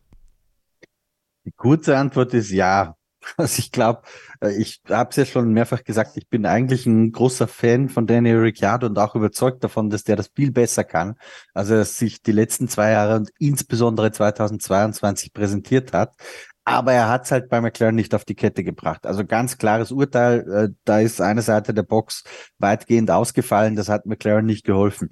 Allerdings glaube ich, dass es insofern McLaren hat ja einen längerfristigen Plan. Ja. Für die ist, glaube ich, gar nicht so wichtig, ob sie jetzt 2022 Vierter oder Fünfter in der WM sind, sondern ich glaube, dass viel wichtiger ist die Perspektive 2024, 2025, wenn man dann nämlich die Infrastruktur in der Fabrik in Woking endlich mal stehen hat, wo man sagt, man hat dann wieder Zugriff auf einen eigenen hochmodernen Windkanal. Man baut hinter den Kulissen auch gerade sehr viel andere technische Infrastruktur auf dann werden die Tage der Wahrheit sein und dann kräht kein Hahn mehr danach, ob du 2022 Vierter oder Fünfter in der WM warst. Also deswegen glaube ich, dass dieses ähm, von Andreas Seidel zusammengezimmerte Schiff ein bisschen windige See hatte dieses Jahr, ähm, das aber auch ganz okay ist, weil dann lernt man manövrieren. Aber wirklich darauf ankommen wird, wie dieses Schiff 2024, 2025 segelt. Ähm, Schöner wäre es gewesen, es geht ständig bergauf. Ich vergleiche es ganz oft, Kevin, du kennst den Spruch schon mit Aktienkursen. Ähm, selbst Amazon, Facebook, Google sind nicht immer nur nach oben gegangen und gestiegen, gerade die letzten Wochen nicht. ähm, jeder noch so tolle Aktienkurs hat zwischenzeitlich Rücksetzer drin. Und ich glaube, für das Team von Andreas Seidel, den ich nach wie vor für einen sehr fähigen und genau den richtigen Mann halte, ähm, war dieses Jahr 2022 halt so ein Rücksetzer äh, auf dem Chart nach oben. Jetzt ist halt die Frage, dauert dieser Rücksetzer noch länger an? Oder kann man den schon 2023 wieder ein bisschen drehen? Die Erwartungshaltung für 2023 ist noch gar nicht die ganz große. Ich glaube eher, dass da noch ein Übergangsjahr bevorsteht. 2024 ist dann, wenn es zählt. Lass uns äh, ganz kurz auch über Lando Norris sprechen, Stefan. In der vergangenen Ausgabe haben wir ja ein bisschen über Daniel Ricciardo diskutiert im HörerInnen-Stammtisch. Ähm, Lando Norris wurde bei den Fahrern Best of the Rest äh, mit 122 Punkten. Damit war er immer noch 138, das ist eine irre Zahl, hinter Lewis Hamilton, der Sechster wurde. Esteban Ocon war derer 30 hinter ihm auf Platz 8. Wo steht Lando Norris jetzt im Jahr 2022 in der Formel 1. Wie schätzt du ihn ein? Traust du ihm zu, mit einem noch besseren McLaren dann tatsächlich auch in die Riege der, der Top-Fahrer unter diesen jungen Fahrern vorzustoßen oder ist er da deiner Meinung nach bereits schon? Also, wenn ich jetzt zum Beispiel mir überlege, wenn Lando Norris im Ferrari sitzen würde statt Carlos Sainz, würde der WM-Fünfter werden. Wahrscheinlich nicht. Wahrscheinlich wäre es sogar ein Platz besser oder so, ne? Also ich glaube wirklich, der Mann hat ein Potenzial. Ob er in einer Liga spielt mit Charles Leclerc und Max Verstappen, mit Lewis Hamilton, das weiß ich nicht. Aber ich könnte mir vorstellen, dass er nahe dran ist. Also ich würde ihn schon so einschätzen, dass er wirklich einer ist, der schnell Autofahren zu versteht, also schnell versteht, Auto zu fahren, so rum. Und dass er besser ist als das, was das Auto aktuell kann. Also ich finde auch, man muss momentan auch bedenken, bei der ganzen Diskussion um McLaren 2022, die hatten einen furchtbaren Start ins Jahr. Ne? In Bahrain mit den Bremsproblemen, die sie verschleppt hatten, aus den Testfahrten rein ins erste Rennen, war eigentlich völlig, völlig Banane, wie das Jahr hier losgegangen ist. Und man sagt das ganze Jahr über, ja, Alpine hatte halt unterm Strich das bessere Auto. Wenn man sich aber dann anschaut, dass ein Lando Norris 122 Punkte hat und wenn man das mal zwei nimmt, dann wäre McLaren mit zwei Fahrern vom Schlag Lando Norris sowas von locker P4 gewesen in der Gesamtwertung. Und das zeigt mir schon, also so schlecht das Auto zu Beginn war, der Norris hat dann doch ganz schön was rausgeholt. Und so verkehrt kann seine Leistung also nicht sein. Natürlich wird das ganze Ding verzerrt dadurch, dass Daniel Ricciardo als Teamkollege mehr oder weniger nicht existent war. Das, glaube ich, ist einfach so. Der war einfach jenseits von Gut und Böse. Und Lando Norris hat einfach das abgeliefert, was möglich war. Das war oft genug Platz 7, Platz 8. Das, was das Auto halt hergegeben hat. McLaren hatte auch Schwierigkeiten teilweise auf einzelnen Strecken. Da ging es einfach nicht so richtig. Aber wenn du den in ein Auto setzt, ich glaube, das haben wir 2021 zum Beispiel gesehen oder generell in den Pandemiejahren sozusagen, dann fährt er das auch aufs Podium. Dann kriegt er das auch hingebogen. Dann hätte er auch Sochi im Regen vielleicht gewonnen oder halt, wenn es trocken geblieben wäre zum Ende hin. Da finde ich, hat er schon unter Beweis gestellt, das ist was Besonderes, was er da zeigen kann in der Formel 1. Das ist nicht einfach so einer, der mitfährt. Und deswegen würde ich ihn generell höher einschätzen als manche, die in der WM vor ihm abgeschnitten haben. Aber ja, es ist nicht nur das Timing in der Formel 1, sondern halt auch das Material. Und das Material war dieses Jahr nicht gut genug für das, was Lando Norris zu zeigen vermag. Ich finde das immer gut, wenn Stefan Ehlen sich als wirklicher Experte entpuppt und Lando Norris so lobt. Finde ich immer gut. Bin ich großer Fan von.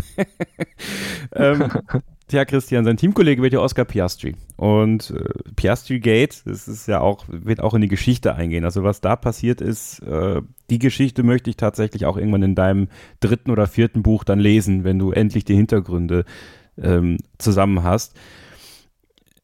Bei Ferrari muss Mattia Binotto gehen, aufgrund einer Vize-Weltmeisterschaft, muss man ja ehrlicherweise sagen.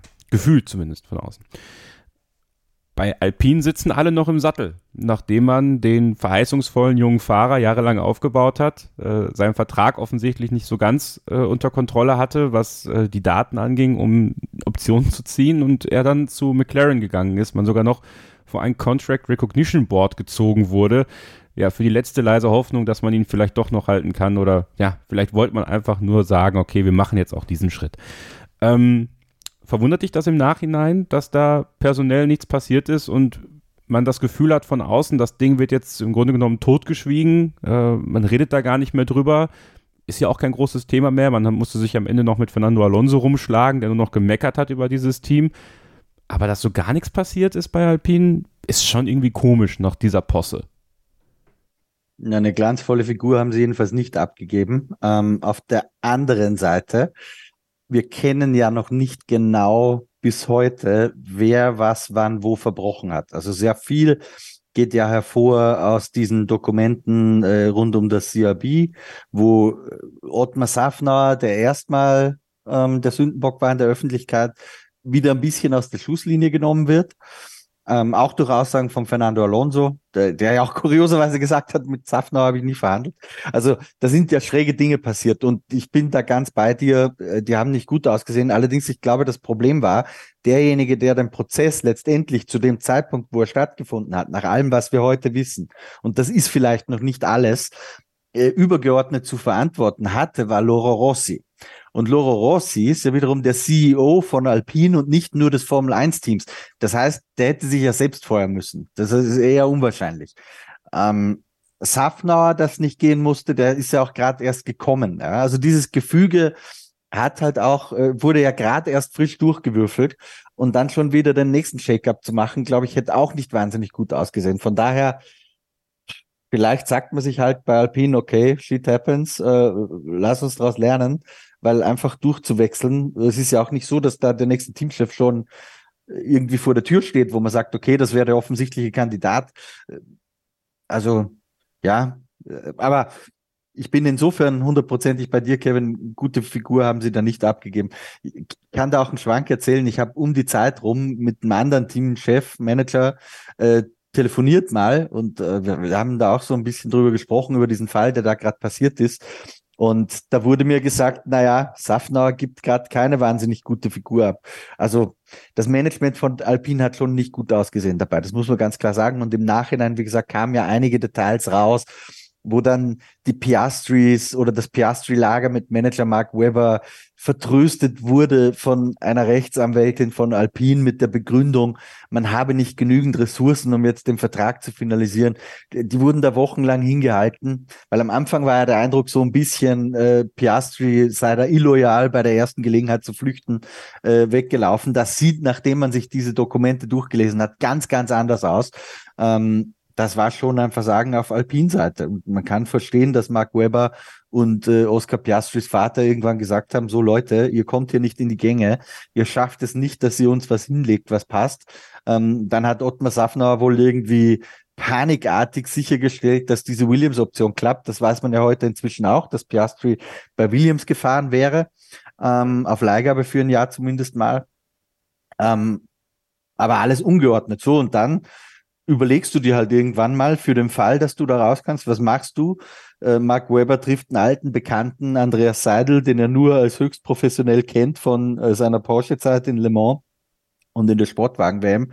Äh, du hast einen Typen dir gegenüber, der dir sofort einen rechtssicheren Vertrag hinlegen kann, äh, der offensichtlich Handschlagqualität hat. Na, dann weiß ich auch, wo ich hingehe. Also was ich mit der Geschichte zum Ausdruck bringen wollte, war dieser erste Eindruck, der aber, glaube ich, inzwischen eh nicht mehr der überwiegende ist, dass Piastri hier so ein bisschen illoyal gehandelt habe. Der, glaube ich, ist nicht ganz korrekt. Das hat sich Alpine schon zum sehr großen Teil selbst zuzuschreiben. Das ist das Politische im Hintergrund, aber sportlich muss man sagen, ist Alpine echt einen Schritt nach vorn gegangen, Christian. Also dieser Split-Turbo, den sie jetzt eingeführt haben in dieser Saison, auch wenn es gerade bei Fernando Alonso viele Probleme gab, das steht ja völlig außer Frage, dass er da echt gebeutelt war, ganz häufig. Das grundsätzliche dass dieser grundsätzliche Motor funktioniert. Also leistungstechnisch ist der Alpine richtig gut unterwegs gewesen. Auch aerodynamisch hat man einen Schritt nach vorne gemacht, finde ich tatsächlich. Was auch in den Renault-Jahren nicht immer der Fall war, dass man da aerodynamisch wirklich auch mal einen Schritt gemacht hat in die richtige Richtung. Jetzt ist man Best of the Rest geworden. Am Ende Ocon Achter in der Fahrerwertung mit 92 Punkten, Alonso immerhin noch 81 Punkte auf Platz 9, trotz der vielen Probleme. Also grundsätzlich kann man, glaube ich, festhalten, war die Saison 2022 für die, die hoffen, dass Teams wie Alpine und McLaren vielleicht mal ins Konzert der großen drei mit einsteigen können, zumindest mal auch eine Geige in die Hand bekommen, um ein bisschen mitzuspielen, ein ziemlicher Hoffnungsgeber. Ich finde, das hast du eigentlich in deiner Frage schon sehr gut beantwortet. Äh, also sie haben natürlich diesen Gap zu den Top 3 noch nicht komplett geschlossen. Ähm, der ist nach wie vor da, aber das hat man sich ja erhofft, auch vom neuen Reglement so ein bisschen, dass die Chance für die Top-Mittelfeldteams größer wird, da auch mal reinzustechen. Jetzt war auch klar, dass das im ersten Jahr dieses neuen Reglements noch am ehesten schwierig wird, ähm, dass da, das dann hoffentlich aber ein bisschen konvergieren. Kann man Conversion so übersetzen? Wahrscheinlich schon. Ähm, also, dass das enger zusammenrücken wird. Und da haben Alpine und McLaren ganz klar sich als die hervorgetan, ähm, die den Sprung am ehesten machen können. McLaren mit leicht fallender Tendenz, Alpine mit leicht steigender. Ähm, das hat natürlich auch immer ein bisschen gewechselt, aber so im Gesamteindruck hat's Alpine dann ein bisschen besser gemacht. Und wie du richtig sagst, äh, neben all dem politischen Chaos hinter den Kulissen, Stichwort eben Piastri Gate, war die sportliche Entwicklung dieses Teams keine schlechte. Und ähnlich, da würde ich noch eine Parallele ziehen wollen zum Abschluss zu Ferrari, ähnlich wie Ferrari hat auch Alpine gerade rechtzeitig, bevor die Motoren äh, bis Ende 2025 eingefroren werden, ähm, die Entscheidung getroffen, da nochmal was Neues auszuprobieren, ein neues Konzept ins Rennen zu schicken. Das hat ein bisschen Zuverlässigkeit gekostet, aber ganz offensichtlich Performance gebracht.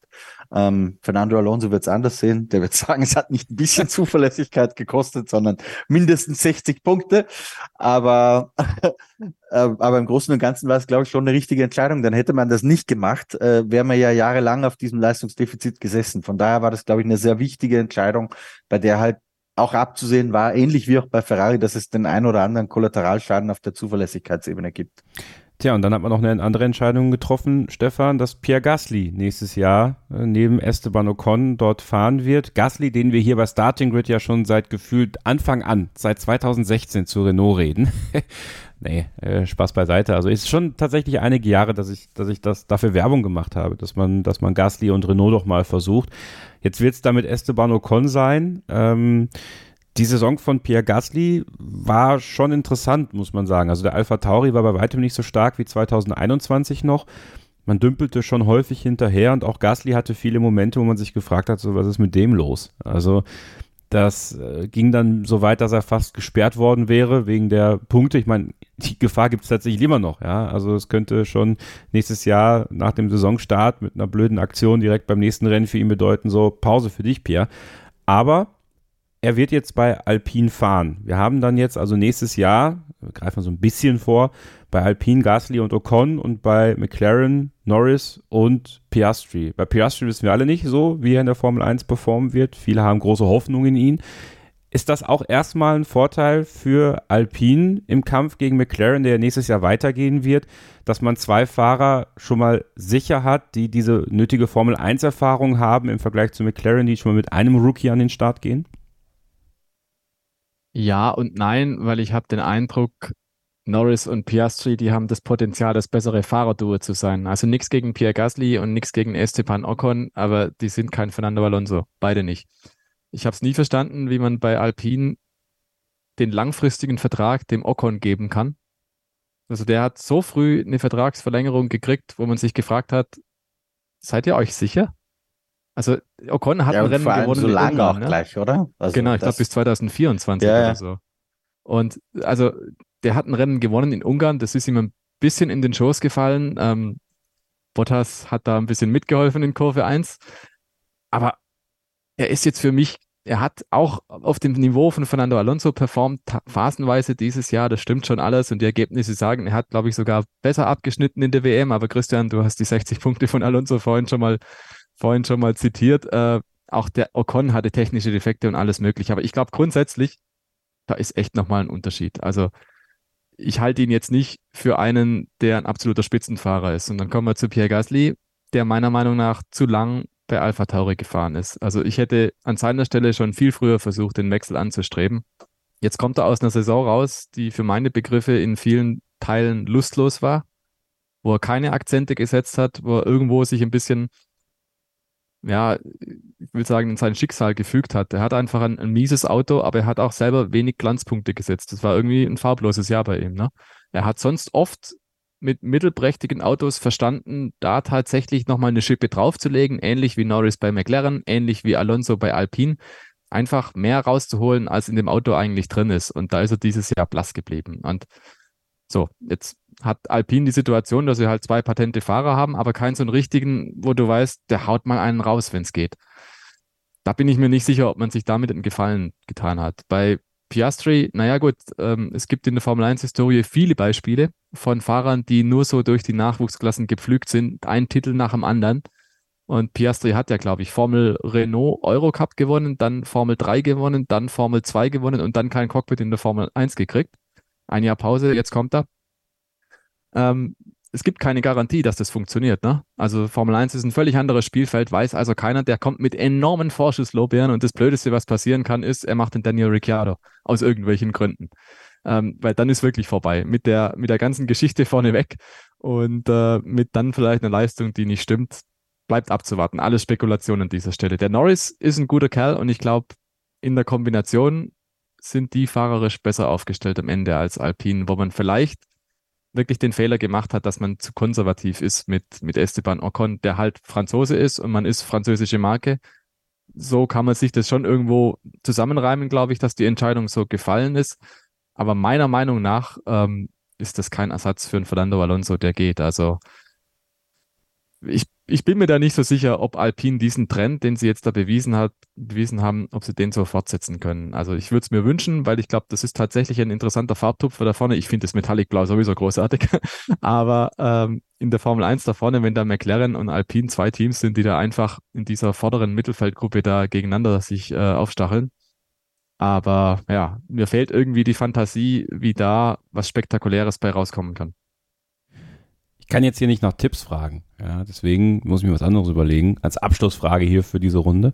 Bevor wir gleich noch, und das ist der Bonustrack heute, Sophie Affelt hören, äh, zum Abschluss dieses Podcasts.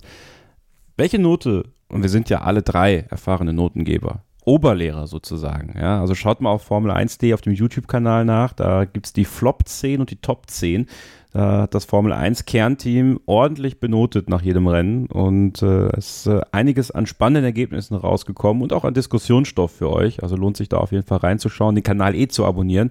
Auch den Podcast hier überall, wo ihr könnt. Lasst uns gerne Bewertung da.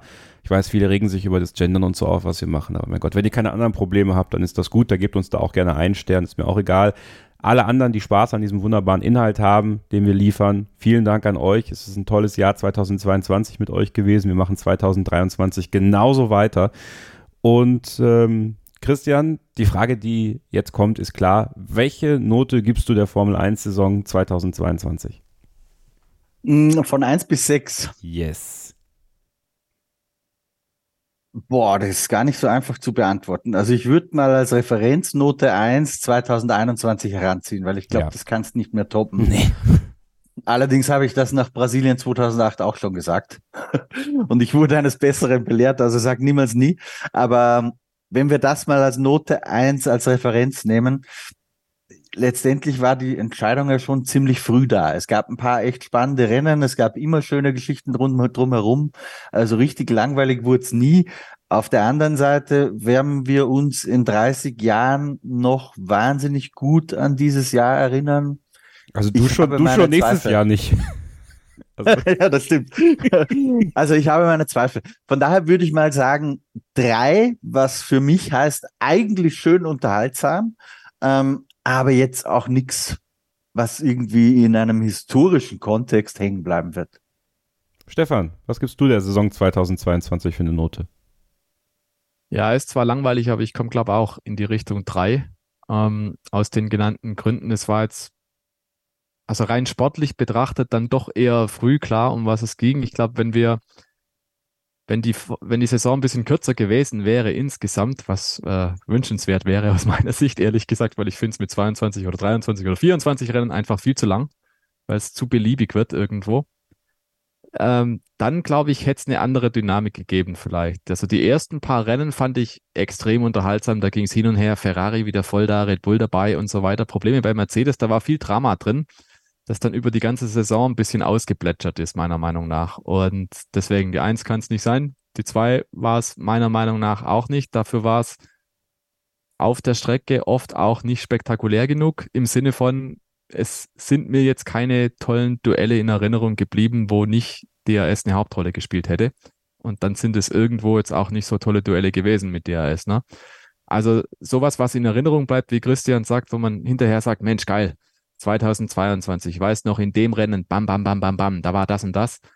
Nee, das ist es nicht. Also vielleicht, vielleicht ist es dann angesichts dessen, dass, dass die Formel 1 angetreten ist mit einem revolutionären neuen Fahrzeugreglement ähm, und so vielen anderen Dingen, vielleicht ist es dann deswegen auch nur eine 4 gewesen, muss ich sagen. Also ja, es war unterhaltsam. Vielleicht sind die Sachen, die abseits der Rennstrecke passiert sind und Schlagzeilen produziert haben, noch das, was es dann wieder noch zur 3 hinbewegt. Weil mit Piastri, mit den ganzen Sachen um Alonso, mit dem Vettel-Rücktritt, der uns sehr intensiv beschäftigt hat, mit der Situation um Mick Schumacher, ähm, da gab es ja durchaus vieles, was jetzt nicht notwendigerweise nur mit dem Renngeschehen in Zusammenhang stand. Natürlich schon, zum gewissen Teil, aber ihr wisst, worauf ich hinaus will.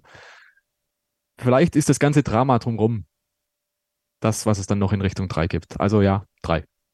Bei mir ist es auch so. Sportlich eine 4, von den Geschichten eine 2 und das geht am Ende eine 3. Das ist sozusagen eine mündliche Note, die mit einfließt. Äh, was ist eure Note? Schreibt es uns gerne. Ihr könnt es uns auch über die Social Media Kanäle schicken. Stefan Ehlen, Stefan unterstrich Ehlen. Weihnachtsgeschenke. Braucht ihr noch? Dann empfehle ich euch Grand Prix Geschichten 2. Der zweite Band aus der Feder von Stefan Ehlen. Es lohnt sich. Grand-Prix-Geschichten.de. Der Link ist auch in den Show Notes. Äh, sichert euch euer gewidmetes und signiertes Exemplar von Grand Prix Geschichten 2. Äh, schenkt es Menschen, die es lesen sollten, lest es selber, schenkt es euch selber, kauft es einfach. Ja? Kaufen, kaufen, kaufen, Freunde. Das äh, lohnt sich definitiv. Stefan-Ehlen, wenn ihr dann Feedback geben möchtet über ähm, Twitter und natürlich auch bei Facebook. Dort findet ihr ihn und ihr findet Christian Nimmervoll auch bei Facebook, Formel 1 in Zeit mit Christian Nimmervoll und bei Twitter at Nimmervoll F1 und bei Instagram Christian unterstrich Nimmervoll war das, glaube ich, da, ne? Oder Punkt Nimmervoll, Christian? Weiß ich gar nicht. Weißt du selber, ne? Kimi, der F, Kimi F1, der F1-Kater Kimi ist eh der bessere Account von den beiden. Also das, der müsst ihr auch abonnieren. Ja, mir könnt ihr unter kevin-scheuren folgen und ich bedanke mich an dieser Stelle sehr herzlich bei dir, Stefan, dass du heute diesem kleinen Jahresrückblick beigewohnt hast. Ja, vielen Dank, Kevin. Vielen Dank, Christian. Vielen Dank euch Hörern. War mir eine Freude, mal wieder am Start zu sein. Dankeschön auch auf den Hinweis noch fürs Buch. Gerne davon Gebrauch machen. Ja, ich fand's, es war ein tolles Jahr, es war ein langes Jahr, es war ein intensives Jahr mit der Formel 1 und das ist wie so oft, also die Formel 1 schreibt jedes Jahr irgendwelche kuriosen, total verrückten Stories. Für die brenne ich tatsächlich und äh, insofern bin ich gespannt, was 2023 dann kommt, weil irgendwas Schräges, Verrücktes wird garantiert passieren. Und sind wir doch mal ehrlich, das Unvorhersehbare ist uns doch alles am liebsten. Insofern, bring it on. Und ich bedanke mich natürlich auch bei Christian Nimmervoll, den wir auch bei unserer Greedy-Verleihung wieder hören werden. Vielen Dank, Christian. Bitte gerne. Und zum Abschluss äh, hört ihr jetzt noch das Saisonfazit von Sophie Affelt. Viel Spaß dabei. Bis zum nächsten Mal. Bleibt ihr bitte gesund. Passt aufeinander auf. Folgt uns auf allen sozialen Medienkanälen, denn dort habt ihr die Möglichkeit, bei den Greedies mit abzustimmen, Nominierung einzureichen. Das alles in den nächsten Tagen. Also, jetzt Sophie und für euch Keep Racing. Ja, auch von mir nochmal Hallo an alle. Erstmal tut es mir leid, dass ich bei dem Saisonrückblick nicht dabei sein kann, aber ich bin mir sicher, ihr werdet von Stefan, Christian und Kevin bestens unterhalten und ich kann ja immerhin jetzt auf diesem Wege kurz meinen Senf dazugeben und mein persönliches Saisonfazit ziehen ich hatte vor der Saison schon ein bisschen versucht, meine Erwartungen zu bremsen, weil mir auch bewusst war, dass das letzte Jahr wahrscheinlich relativ schwer zu toppen sein wird von der Spannung her. Trotzdem war ich natürlich, wie ihr ja vermutlich auch, ähm, sehr gespannt auf den Saisonstart, vor allem eben aufgrund des neuen Reglements. Da gab es dann ja auch doch einige Themen schon äh, zu Beginn bei den Testfahrten mit dem Porpoising, Bouncing, Hüpfen, Hopsen, wie auch immer man es dann für sich selbst irgendwie benannt hat. Aber ich finde, am Ende wurde es dann doch eher ein Formel 1 ja, das durch die Nebenschauplätze und Themen abseits der Strecke geprägt war, auch wenn es jetzt sportlich trotzdem auch einige Überraschungen gab. Die Leistung von Mercedes war da sicherlich eine.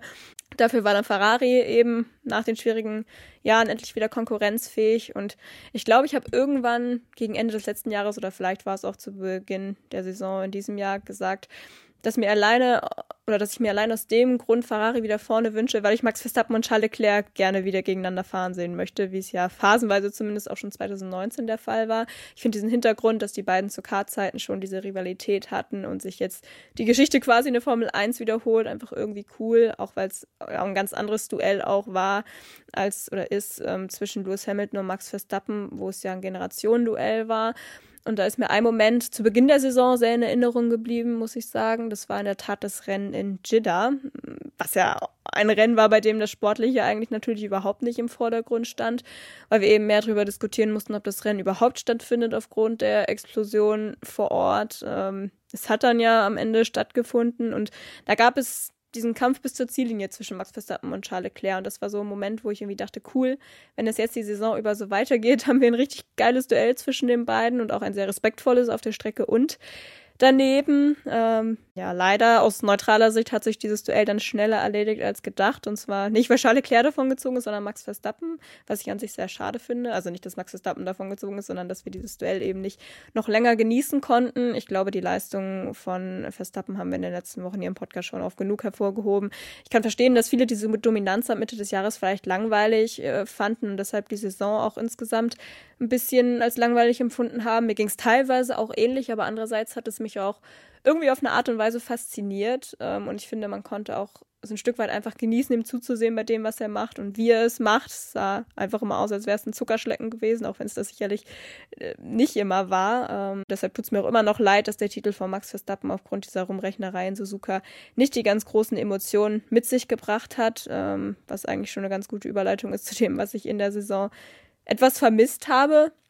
Und zwar war es mir teilweise ein bisschen zu unemotional, würde ich sagen. Also Emotionen sind ja etwas, was Sport, jetzt nicht nur die Formel 1, sondern allgemein für mich zumindest sehr mit ausmacht. Und ein potenziell sehr emotionaler Moment mit diesem zweiten Titelgewinn ist eben verloren gegangen. Und auch ansonsten kommen große Emo Emotionen oft dann eben mit Überraschungsmomenten. Und die gab es aufgrund der Ergebnisse jetzt nicht so wirklich oft in diesem Jahr.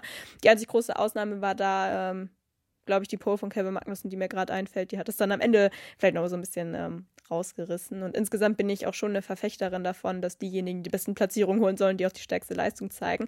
Aber irgendwie hat natürlich so ein Überraschungsmoment wie Gasly im Monster oder Ocon in Ungarn ja auch immer was. Ähm, daran sieht man aber wahrscheinlich dann auch, dass es kaum wirklich Chaosrennen in dieser Saison gab. Ähm, generell finde ich es auch etwas schade, dass so die Abstände zwischen den einzelnen Teams doch gewachsen sind mit dem Beginn der neuen Regelperiode, was ja auch zu erwarten war. Und es war auch klar, dass jetzt Haas oder Alfa Romeo nicht direkt um Rennsiege kämpfen oder so. Trotzdem wäre es natürlich schön gewesen, wenn sich da etwas mehr durchgemischt hätte, aber insgesamt bin ich da ganz positiv gestimmt, gerade mit Blick auf die Folgejahre, dass das Feld da auch wieder enger zusammenrückt. Natürlich auch mit dem Budget Cap, das ähm, ja wahrscheinlich auch erst in einigen Jahren seine ganze Wirkung entfalten kann, wenn die reicheren Teams nicht mehr so von den Vorjahren profitieren, so wie es in diesem Fall oder in diesem Jahr noch war.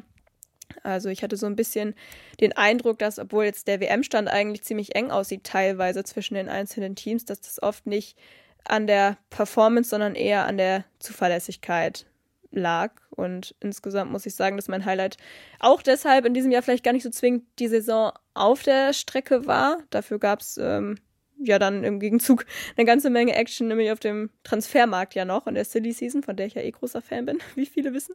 Ähm, es gab irgendwie so eine Phase in der ersten Saisonhälfte, da dachte man, das wird sowas von langweilig in diesem Jahr, weil alles irgendwie geritzt schien und plötzlich verkündete Sebastian Vettel in Ungarn vor der Sommerpause sein Karriereende. Alonso ging zu Aston Martin und das große Chaos ist ausgebrochen.